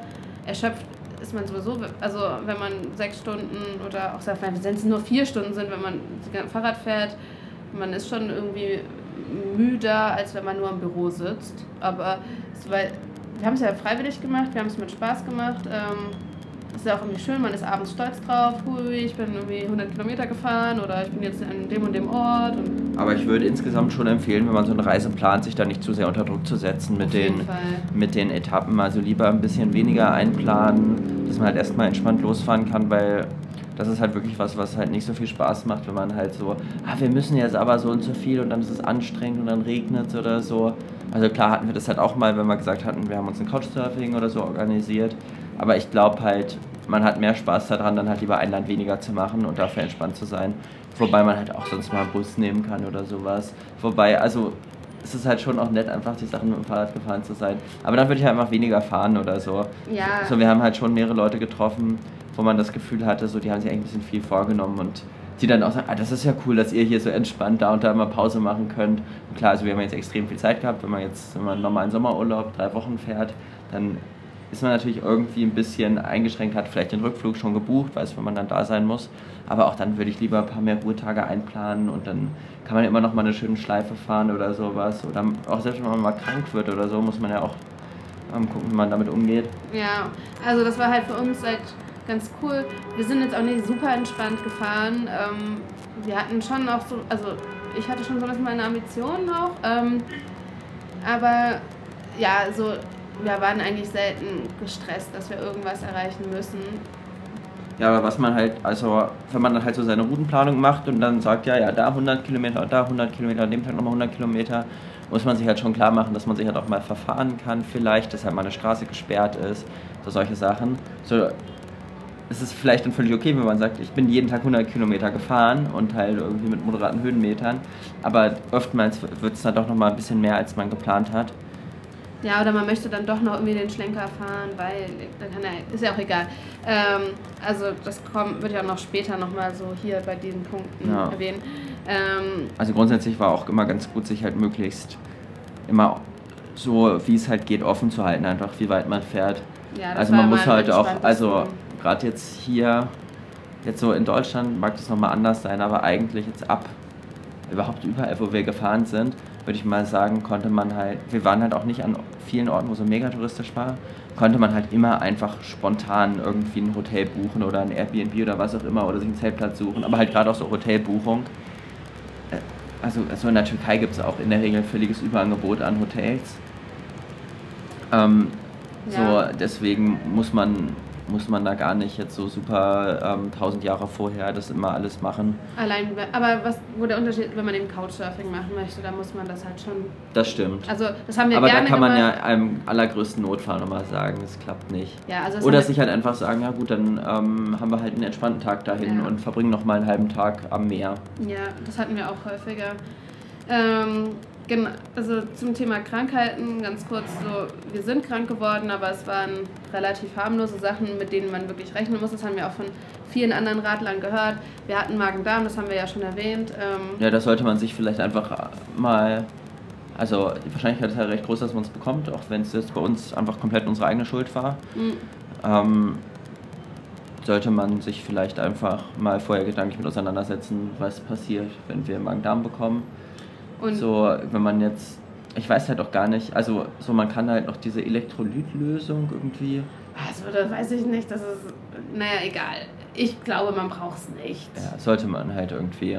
Also ich glaube, man braucht es nicht. Ich glaube, es ist schon ganz gut, wenn man irgendwie Loperamid hat, um den Durchfall zu stoppen und dann irgendwie... Wobei das beim Magen-Darm ja irgendwie sollen ja die Sachen noch raus.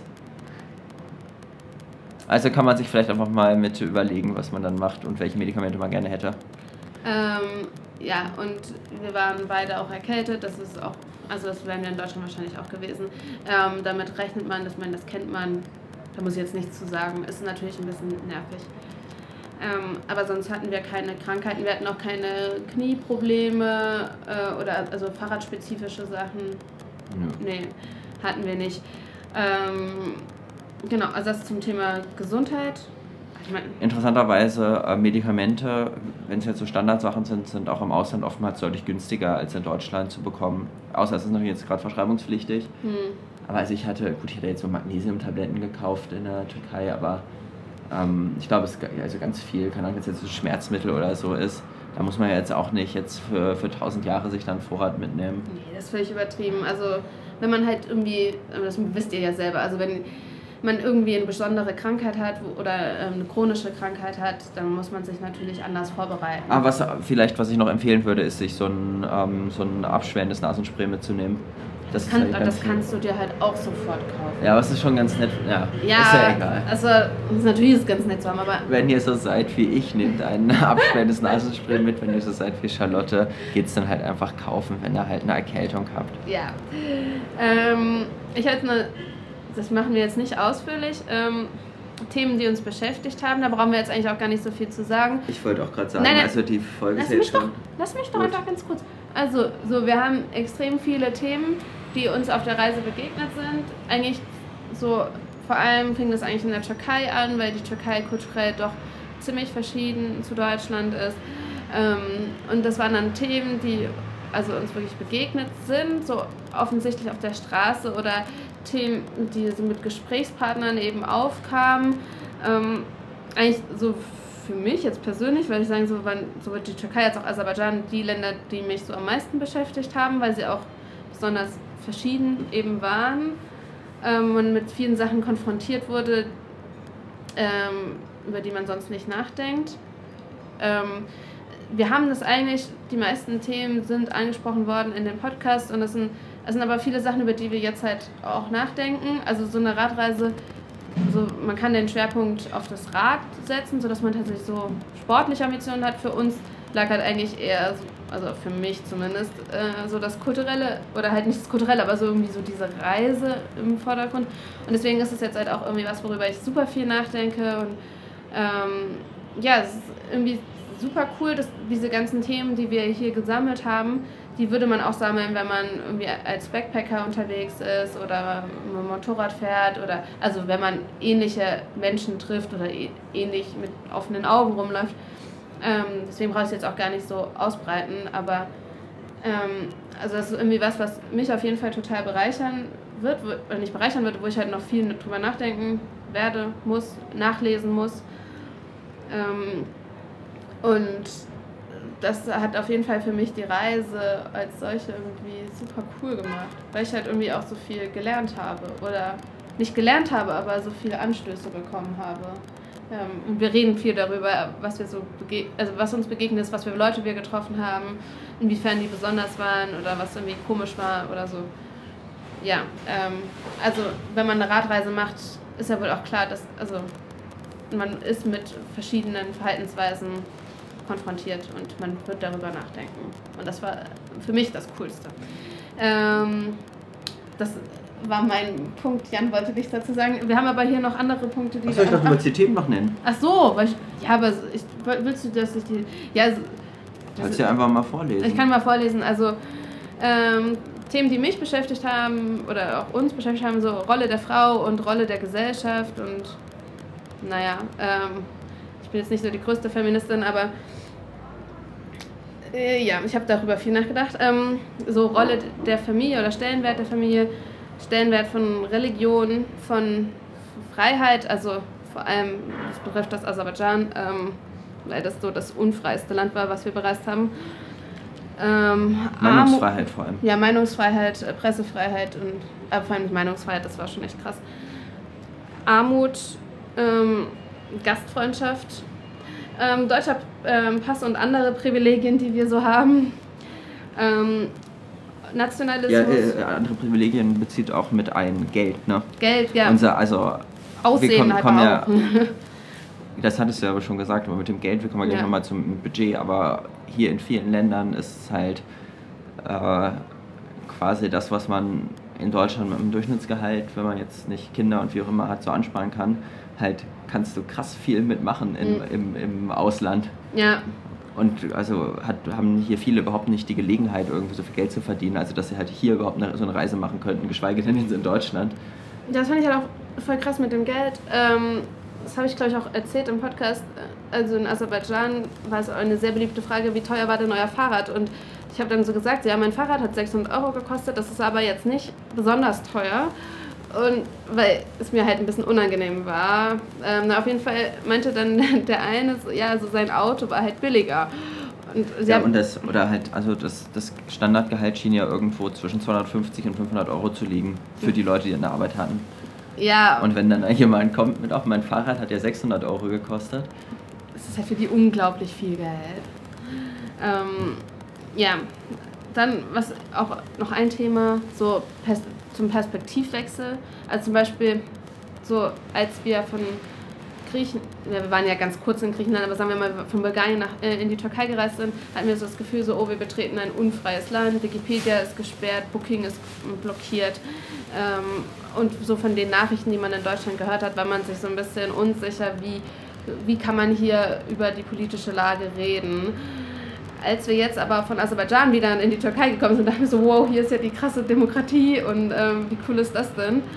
Ähm, also so, dass es so teilweise einfach reicht, also für einen selber irgendwie so einen Perspektivwechsel dann so vorzunehmen, wenn man halt woanders gewesen ist. Oder auch zum Thema Flüchtlinge, dass wir, das hatten wir auch gesagt, hier in der Türkei immer gefragt worden sind, äh, gibt es in Deutschland denn auch so viele Flüchtlinge? So dass mir dann klar geworden ist, ja, hier in der Türkei sind natürlich viel mehr und ähm, so in Deutschland ähm, heulen wir rum, also das ist ein bisschen jetzt lapidar gesagt, aber ähm, so dass eigentlich die Türkei halt eine viel größere Aufgabe zu meistern hat. Ähm, so wie sie das jetzt machen und so, darüber möchte ich jetzt nicht reden, aber ähm, so dass man einfach irgendwie mal merkt, so eigentlich gibt es noch ganz andere Probleme. Ja, so, das reicht jetzt aber auch zu den Themen, die mich beschäftigt haben oder uns beschäftigt haben. Nächster, nächster Punkt.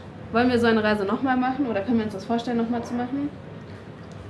Also, das ist ja irgendwie so ein bisschen in, in zwei Teilen. Also, auf jeden Fall ähm, würde ich jetzt die Reise, also wenn ich jetzt quasi mich mit dem Wissen, was ich habe, würde ich auf jeden Fall die gleiche Reise nochmal so machen.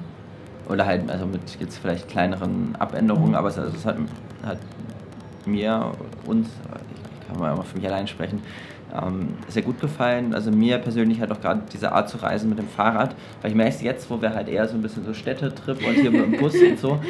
Also für mich ist es halt echt hilfreich, dass ich einfach, dass man weiß, was man, was man machen soll. Also dass man das klingt ja so, als wäre ich irgendwie so, so fantasielos, mir irgendwie über zu überlegen. Ähm, aber es ist halt schon so, man hat dann einfach so dieses, ich fahre jetzt heute da und dahin und da erlebt man ja auch total viel. Und man muss sich aber nicht so, es, ist, es erklärt sich halt erstmal schon von alleine, man hat halt einfach schon diese Motivation. Man muss sich halt erstmal gar nicht mal diese Motivation schaffen, halt irgendwo hinzufahren, weil einfach die Grundmotivation für die Reise besteht. Und jetzt hier so in der Stadt, so, ah, gehen wir jetzt heute nochmal in das Museum oder äh, so, das ist halt irgendwie, also ist für mich deutlich schwieriger, gerade dann auch noch mit dem also mit Charlotte jetzt dann halt dann abzustimmen, was wir machen. So, und also ich könnte mir zum Beispiel nicht vorstellen, jetzt so drei Monate lang einfach so eine, so eine Rucksackreise zu machen, wo man dann hier mal in der Stadt und ein bisschen und da noch und dann noch mal einen Ausflug zu dem Naturdenkmal und So, das wäre irgendwie, also wenn man dann irgendwie coole Projekte besuchen würde und irgendwie mal irgendwie ein bisschen an, an dem Ort und dem Ort arbeiten würde oder sowas, das könnte ich mir schon auch vorstellen, aber also mir hat es auf jeden Fall sehr geholfen, einfach so zum einen das Ziel zu haben, dann, dass halt auch irgendwie die Zeit so ein bisschen verplant ist, dass man ähm, viel auch körperliche Aktivität hat, so, also man weiß halt auch immer, was man gemacht hat, also auch wenn halt, also mich hat es auch irgendwie oft gar nicht so gestört, wenn halt so ein Tag irgendwie scheiße war, dann war das halt, oder also so, keine Ahnung, Gegenwind und kalt und blöder Verkehr oder so, ist halt schon nervig, aber dann ist es halt einfach so, so da schaltet man halt einfach seinen Kopf aus und fährt und ist man halt am Ende gefahren, weiß auch, was man gemacht hat. Äh, und muss man auch gar nicht denken, das war jetzt irgendwie ein blöder Tag, weil man ist ja auch vorangekommen und dann gibt es auch mal wieder andere Tage. Insofern würde ich halt auf jeden Fall diese Reise so wieder machen. Ich, irgendwie habe ich halt, also jetzt, wo wir jetzt hier vier Tage in Ankara sind, schon noch große Lust, halt einfach wieder irgendwie mit dem Fahrrad irgendwo hinzufahren. Also insofern werde ich auf jeden Fall, denke ich mal, auch wieder eine längere Fahrradreise machen. Jetzt mich halt quasi wieder für so einen langen Zeitraum aus irgendwie so dem Alltagsleben rauszuziehen. Das kann ich jetzt nicht beantworten. Das werden wir jetzt, denke ich mal, ziemlich sicher jetzt in den nächsten Jahren nicht nochmal so machen. Ähm. also sicher nicht.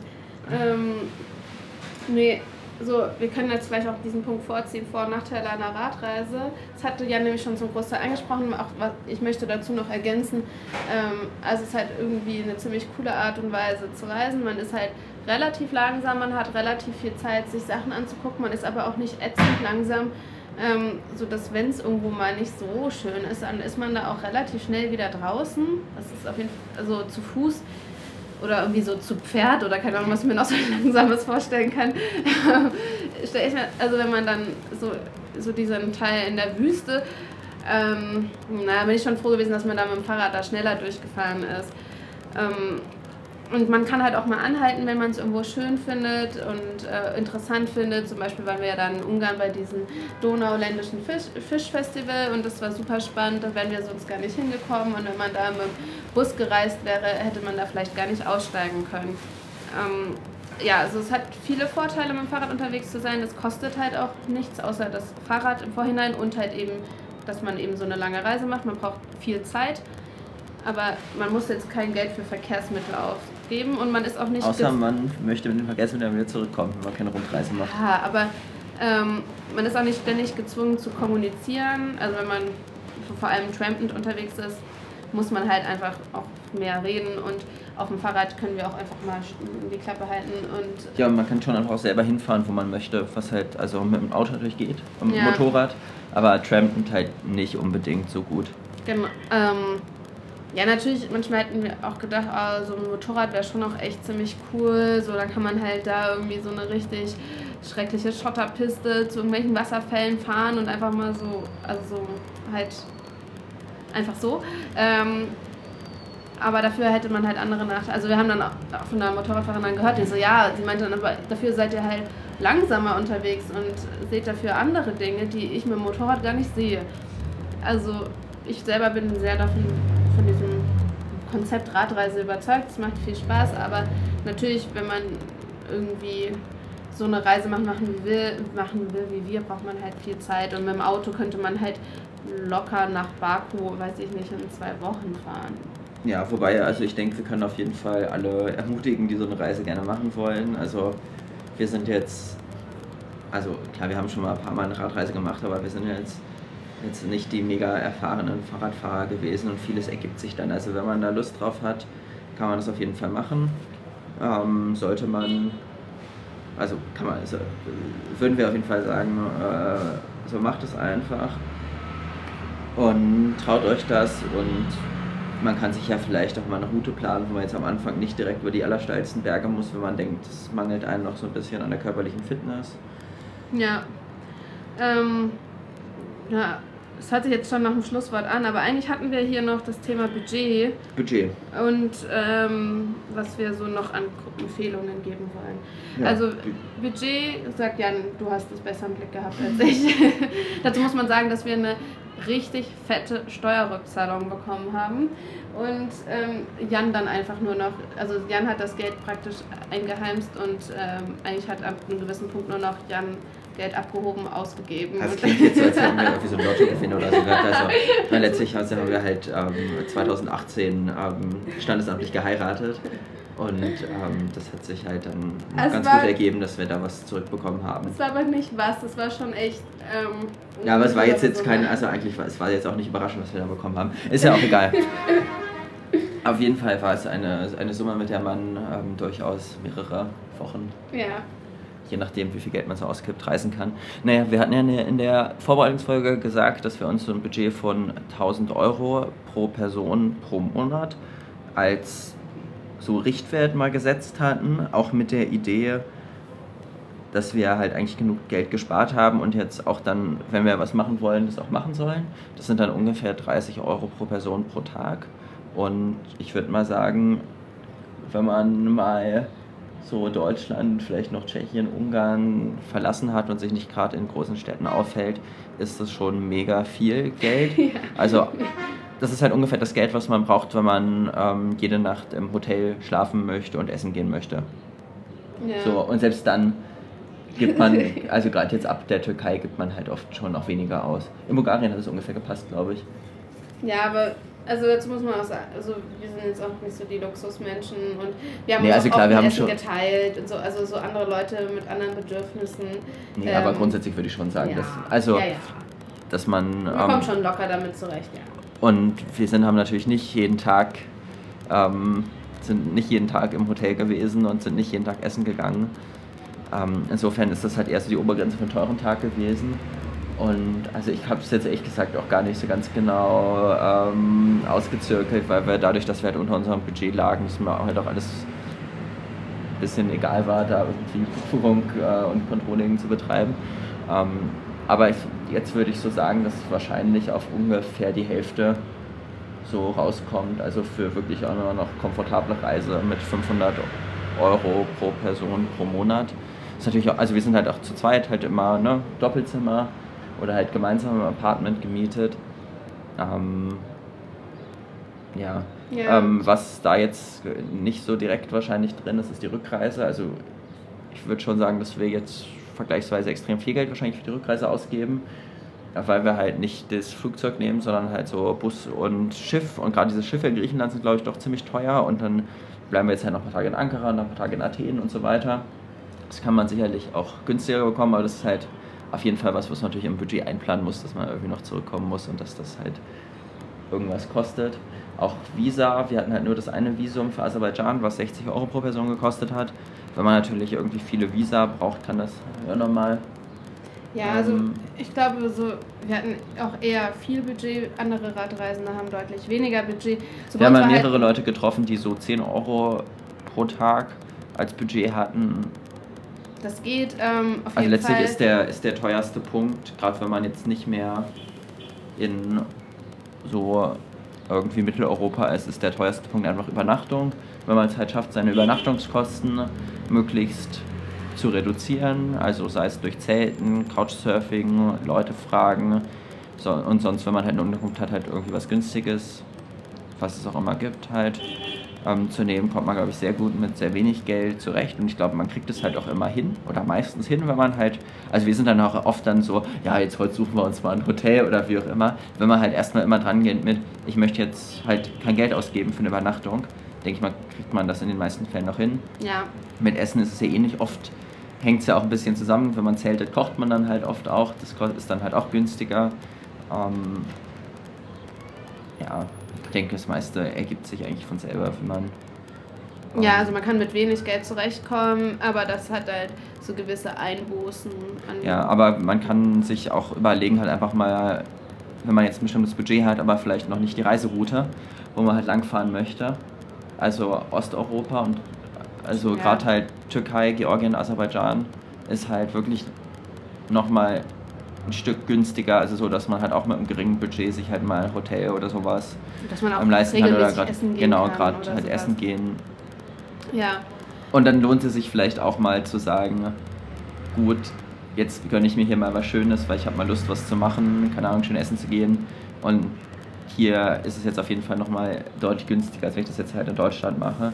Also halt, so haben wir es ja im Grunde auch gemacht, halt versuchen in den teuren Ländern halt eher günstige Sachen zu machen. Und dann in den günstigen Ländern vielleicht mal was teureres. Ich möchte gerne zu diesem Punkt kommen. Reisen zu zweit. Reisen zu zweit. Also wir sind ja als Paar unterwegs und das scheint mir auch die klassische ähm, Besetzung zu sein. Wir haben viele Ja. Paare getroffen. Entweder Paar oder Einzelreisende. ja, aber das sind Einzelreisende Männer. Genau, wollte ich gerade sagen, das sind eigentlich fast ausschließlich Männer. Ähm, ich kann jetzt nichts dazu sagen, wie es ist, alleine als Frau unterwegs zu sein. Ich stelle es mir sowohl in der Türkei als auch in Aserbaidschan anstrengend vor, weil das eben sehr männerdominierte Gesellschaften sind. Aber da gibt es ähm, kompetentere Leute als mich. Ähm, also Reisen als Paar hat natürlich irgendwie so Vorteil, den Vorteil, dass man sich sehr gut kennt und ähm, sich auch viele Sachen teilen kann, was wäre also so praktische Vorteile. Ähm, es ist auch irgendwie schön in schwierigen Situationen, wo man krank ist oder äh, irgendwie schlechtes Wetter, irgendwie blöder Verkehr oder so, dass man halt irgendwie jemand hat, ähm, der da ist, auf den man sich verlassen kann, der sich um einen kümmert oder so. Ähm, hat wirklich sehr viele Vorteile. Ähm, jetzt so, also es ist nicht so, dass wir uns auf die Nerven gehen, aber es ist halt schon irgendwie ziemlich, ziemlich krass. Ähm, wir sind jetzt dreieinhalb Monate unterwegs, 24 Stunden mit einer Person zusammen zu sein. Ähm, ich vermisse es schon mal mit, äh, also wenn ich halt hier in Ankara irgendwie Freundesgruppen unterwegs sehe oder auch in Wag, habe ich da auch gesehen, da dachte ich so, boah, ich hätte mega Bock, irgendwie so jetzt mal meine Freunde zu treffen und so mit einem Freund, einer Freundin oder mehreren mal ein Bier trinken zu gehen. Einfach mal mit einer anderen Person sich auszutauschen. Also es, Wobei das ja, du das ja auch nicht hättest, wenn ich jetzt nicht dabei wäre. nein, ne? hätte ich auch nicht, aber es, es ist halt schon irgendwie so schon eine krasse Erfahrung. Ähm, so lange mit einer Person zusammen zu sein. Natürlich haben wir häufig Begegnungen mit anderen Leuten. Also wir werden häufiger angesprochen oder sprechen selber Leute an. Also selbst hier in Ankara, wenn man Deutsch spricht, ähm, kommt irgendwer und sagt, ah, ich spreche auch Deutsch, ich komme auch aus Deutschland oder keine Ahnung irgendwas. Ähm, das ist dann schon auch, es macht, also ich bin schon sehr froh, nicht alleine zu sein. Ähm, ja, aber also man kann das auf jeden Fall auch alleine machen. Wir haben viele Leute getroffen, die alleine reisen, die dadurch halt auch ganz andere Begegnungen machen. Es ist halt, also ich denke halt auch oft, dass es halt, also dadurch, dass man halt zu zweit unterwegs ist, muss man sich halt viel, viel weniger aus der eigenen Komfortzone rausbewegen. So, also das hat, also hat halt Vor- und Nachteile. So, man, man kann sich halt immer nochmal vergewissern, so wollen wir das so machen, wollen wir das so machen. Ähm, Ja. So, wenn man halt gerade keine Lust hat, jemanden anzusprechen, kann man sagen, ah, kannst du da mal hingehen? Ähm, so, man ist halt auch, es kann einem halt auch nicht passieren, dass man halt alleine irgendwie plötzlich irgendwo verloren geht oder so. Ähm, aber andererseits ist man halt auch nie irgendwie alleine und muss sich halt ganz alleine zurechtfinden ne? oder kann halt irgendwie mal irgendwas so alleine auf sich wirken lassen. Das sind halt wirklich so die, also jetzt so, wenn wir in der Stadt sind, haben wir es halt schon mal, dass man halt mal ein Momentchen alleine ist oder auch mal einen halben Tag vielleicht, haben wir mal in Baku mal gemacht. Mhm. Ähm, Ja, aber halt es ist halt schon, ich finde, man, man erlebt Sachen schon ein Stück weit intensiver, wenn man alleine ist. Ja, und also man, auch wenn man als Paar ist, ist man ja immer noch verschiedene Menschen mit verschiedenen Bedürfnissen und was auf dem Fahrrad vielleicht gar nicht unbedingt so sehr auffällt, wenn man da das gleiche Ziel hat und ähm, so natürlich, vielleicht ist der eine früher kaputt als der andere, dann ist halt an dem Tag schneller Schluss oder man fährt langsamer, aber gerade so in der Stadt kann, kommt das halt viel häufiger dann irgendwie so zum Vorschein. Aber das hat jetzt eigentlich gar nicht so viel mit der Radreise zu tun. Also ähm, so wir arrangieren uns da irgendwie ähm, oder auch nicht. ähm, aber das ist ja also auch ganz normal und jeder von euch, der in einer Beziehung ist ähm, und zusammen gereist ist, weiß, dass es Unterschiede geben kann in Geschwindigkeiten und Bedürfnissen. Aber also, ich finde es halt insgesamt auf der, auf der, auf den Fahrradteilen ist es mir, fällt es mir eigentlich fast nie auf, dass ich denke, ach, das ist jetzt aber irgendwie nervig, hier zu zweit unterwegs zu sein. Und in den Ruhetagen schon. Ähm, Weil ich so lange schlafe. Ja, so zum Beispiel so verschiedene Aufstehzeiten, weil das ist halt auf dem Fahrrad, oder ich meine, man kann natürlich auch das anders machen, aber bei uns war halt auf dem Fahrrad schon immer klar, gerade auf dem Zelt, im Zelt irgendwie, man steht dann halt irgendwie recht früh morgens auf und fährt dann los, weil es halt, weil wir beide auch gerne irgendwie morgens Fahrrad gefahren sind. Jetzt hier in Ankara ist halt überhaupt nichts klar. wann man aufsteht und wann man losgeht. Ich meine, gut, wir haben jetzt hier auch genug Zeit, man kann jetzt auch irgendwie chillen, aber ähm, also das ist mir halt also viel mehr an den Ruhetagen als ähm, an, den, an den Radtagen mir aufgefallen. Aber also insgesamt finde ich es schon sehr angenehm, gerade diese Radreise, geht also um die Radreise Ja. ähm, zu zweit zu machen. aber, Aber es, wie also gesagt, es geht wunderbar man- auch alleine. Wir haben so viele Ja, Alleinreisende. aber grundsätzlich, wenn man sich jetzt vielleicht nicht so gut kennt, also muss ja, man muss ja auch nicht zwingend immer ein Paar sein, man kann ja auch einfach irgendwie als Freunde oder wie auch immer, würde, würde ich halt vielleicht empfehlen, sich so auszurüsten, dass man flexibel ist, dass man sich halt auch mal trennen kann. Also insbesondere halt vielleicht irgendwie eigenes Zelt oder so.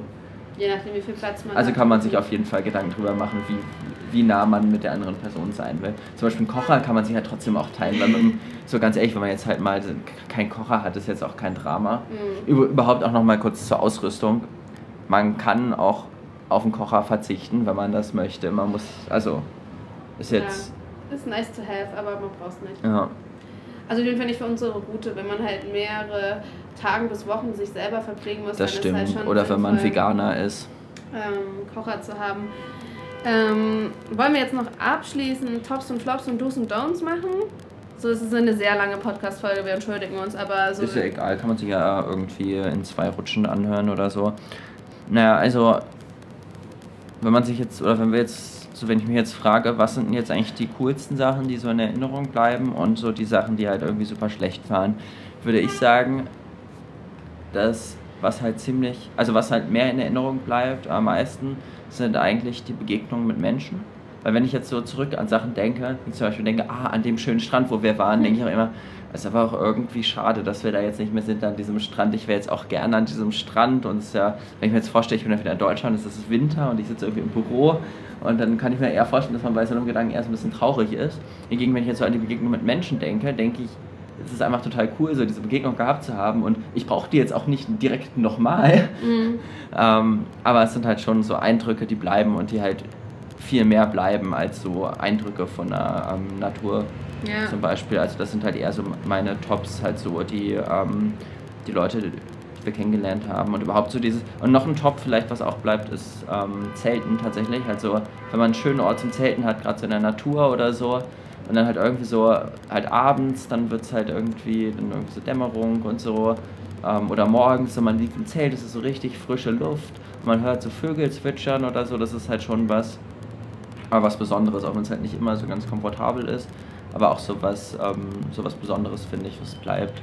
Äh, Flops sind, also wir hatten eigentlich keine großen Flops, außer die, die beiden Sachen, die wir uns selber zuzuschreiben haben. äh, äh, Magen- Magen-Darm mit äh, selbstgekochtem Bulgur, den wir jetzt lange mitgenommen haben und ähm, die Sandalen, die wir kaputt gemacht haben. Die ich kaputt gemacht habe. Ähm, also insofern, aber eigentlich halt finde ich ein sehr schönes Fazit zu den Flops, dass es halt einfach Sachen sind, wo, die, wo wir halt selber schuld waren. Und halt, das, also ich habe halt eigentlich nichts, keinen Flop, wo, ich jetzt sagen würde, hier, andere Menschen waren irgendwie scheiße.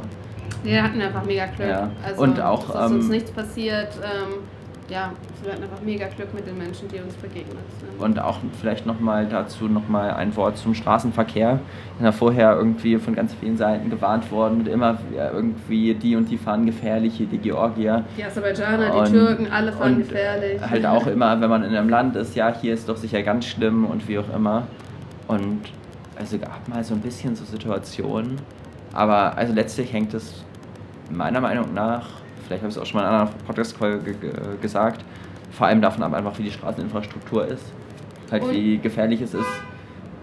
Darf ich was dazu sagen? Ja. Ähm, ich glaube, es hängt auch sehr viel so von der Wahrnehmung ab. Also, dass eigentlich die Leute, die uns das gesagt haben, eigentlich meistens Auto gefahren, eigentlich immer Auto gefahren sind. Und aus dem Auto wirken Situationen auch irgendwie gefährlicher oder unangenehmer. Wenn ein Auto, also gerade sowas halt viel hier in den Ländern gemacht wird, was eigentlich schon in Serbien anfing, war dieses wilde Überholen und so. Ja, eigentlich ist da noch Gegenverkehr, aber so scheiß drauf, ich fahre trotzdem.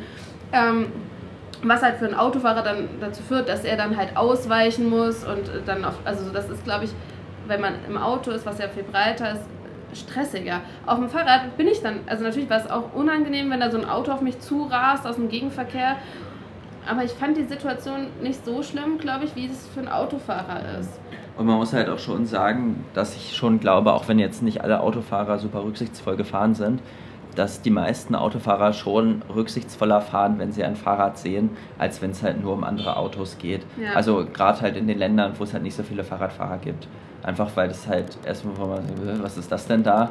Und dann macht man halt eher mal größeren Bogen, wenn es halt möglich ist. Ja, also ich habe. Also selbst wir, aber wir sind halt auch so ein bisschen abgehärtet. Also so gerade so Stadteinfahrten da mit Baku oder so, äh, aus Sofia Ja. raus war auch echt nicht so cool. Aber ja, wir sind So schon man entwickelt da so seine Strategien. Ich bin halt wirklich mal gespannt, wie das für uns sein wird, wenn wir wieder in Deutschland sind und Fahrrad fahren.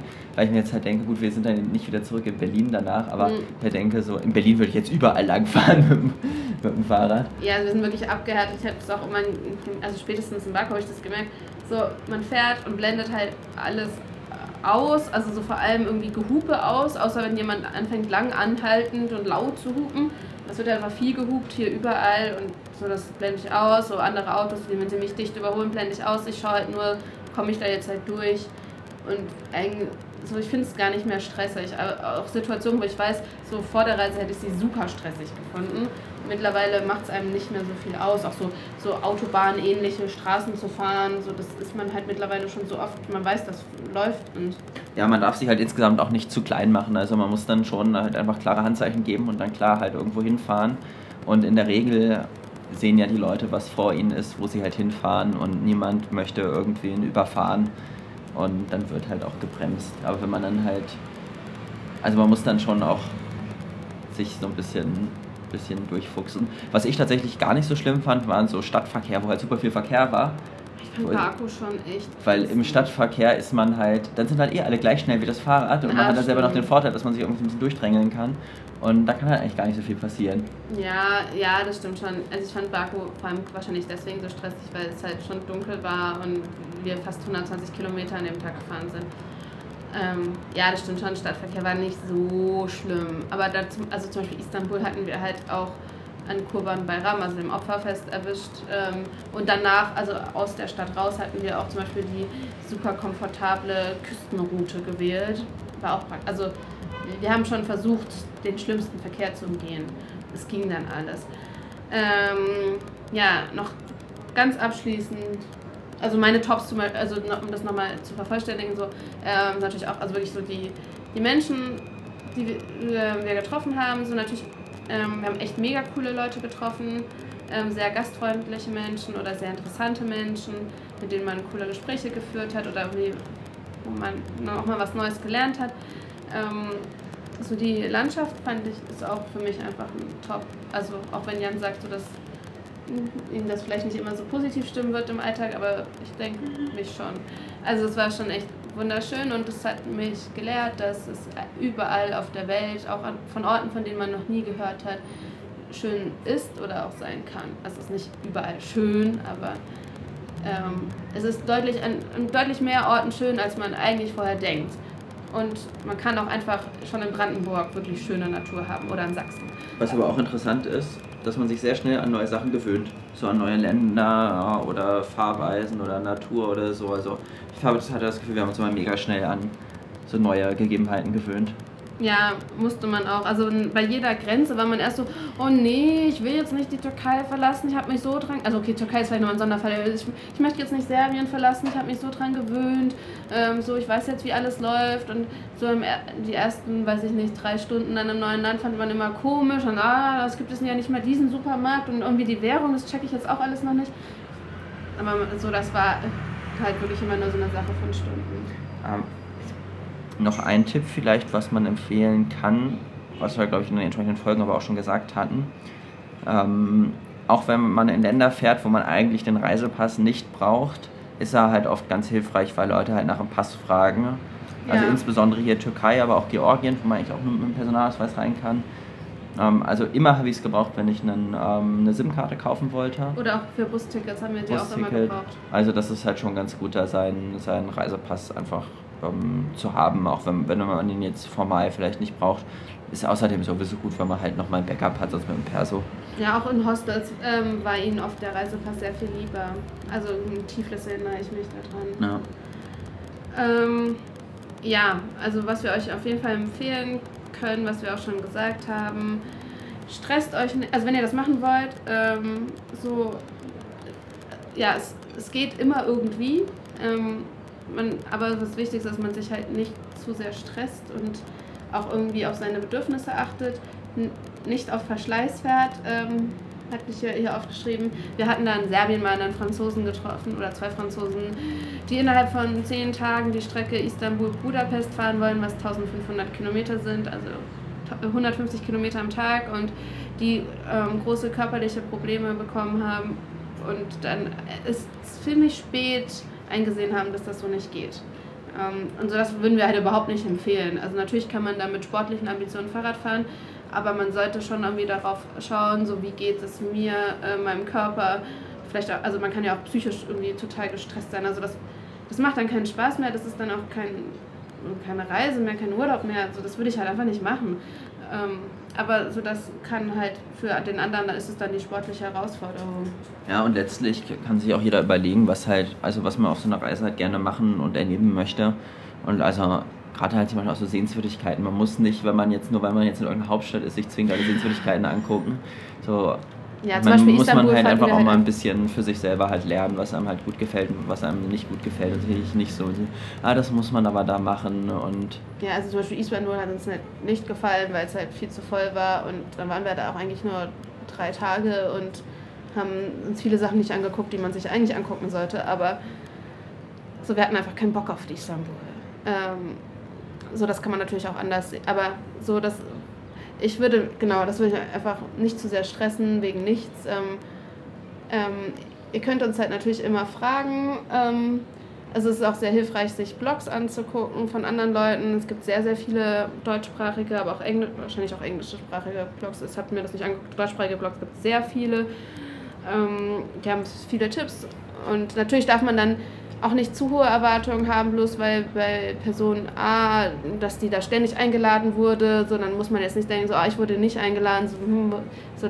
Aber andersrum kann es auch sein, ne? also jetzt nicht zwingend mit einladen, also natürlich auch mit einladen, mhm. aber ähm, gerade so, also ich hatte halt öfter mal irgendwelche Blogs gelesen, wo Leute irgendwas so, oh, und das fand ich so scheiße und, oh, und die georgische Küche und hier die Autofahrer in Georgien, alles so schlimm und mm. es ist halt wirklich, die, die Wahrnehmung können sich stark unterscheiden, also Total. man muss sich da nicht... Ähm, ja, also das auf jeden Fall. Also das merkt man aber auch, wenn man irgendwie zwei oder drei verschiedene Blogs liest. Also ich hatte zum Beispiel einen Blog von also Radreisenden gelesen, die fanden, viele finden den Iran super, weil die Leute dort auch sehr gastfreundlich sind. Wir waren nicht im Iran, wie ihr wisst, aber ähm, und dann habe ich dann plötzlich den Blog von anderen Leuten gelesen, die den ganz schrecklich fanden, ähm, weil sie das viel zu viel war und sie wollten mal in Ruhe irgendwie eine Pause machen und mussten sich da verstecken, weil sie nicht ständig von irgendwelchen Leuten angequatscht werden wollten. Also es ist wirklich so sehr Wahrnehmung und so was man auch selber braucht oder wie es einem halt gefällt. Natürlich, wenn man als Vegetarier oder Veganer unterwegs ist, wird man vielleicht manche Länder sehr anstrengend empfinden, weil es halt praktisch kein Essen ohne Fleisch gibt und Leute sehr enttäuscht reagieren, dass man kein Fleisch essen möchte. Ähm, andere finden das dann hingegen total toll, dass sie da jeden Tag irgendwie ganz viel Fleisch essen können. Ist halt Wahrnehmungssache. Ähm, aber wie gesagt, lasst euch nicht ähm, verrückt machen. Und wenn ihr noch weiter irgendwelche Fragen habt, wir haben jetzt unglaublich viel erzählt, aber ähm, so irgendwie spezifisch irgendwas wissen möchtet, was wir nicht gesagt haben, dann meldet euch gerne bei uns, haben wir schon gesagt vorhin. Wir freuen uns auf jeden Fall über ähm, Nachfragen, Rückmeldungen und dergleichen. Wir haben viele von den Themen natürlich auch schon in den jeweiligen Podcast-Folgen erwähnt, aber das war jetzt hier nochmal so zur Zusammenfassung für die Leute, die nicht ganz so viel Zeit haben, sich alle anderen Folgen anzuhören. Ja, aber, aber Zeit anderthalb Stunden diese Folge zu hören. ja, aber irgendwie fällt einem dann doch so viel ein. Also ihr merkt, dass es halt wirklich für uns was sein wird. Also wir sind uns da sicher, worüber wir auch noch länger nachdenken. Das ist noch kein abgeschlossener Prozess. Wahrscheinlich fällt uns in einem Monat oder in einem Jahr nochmal ganz viel andere Sachen ein. Wir ja, bewerten halt, vielleicht auch Sachen anders.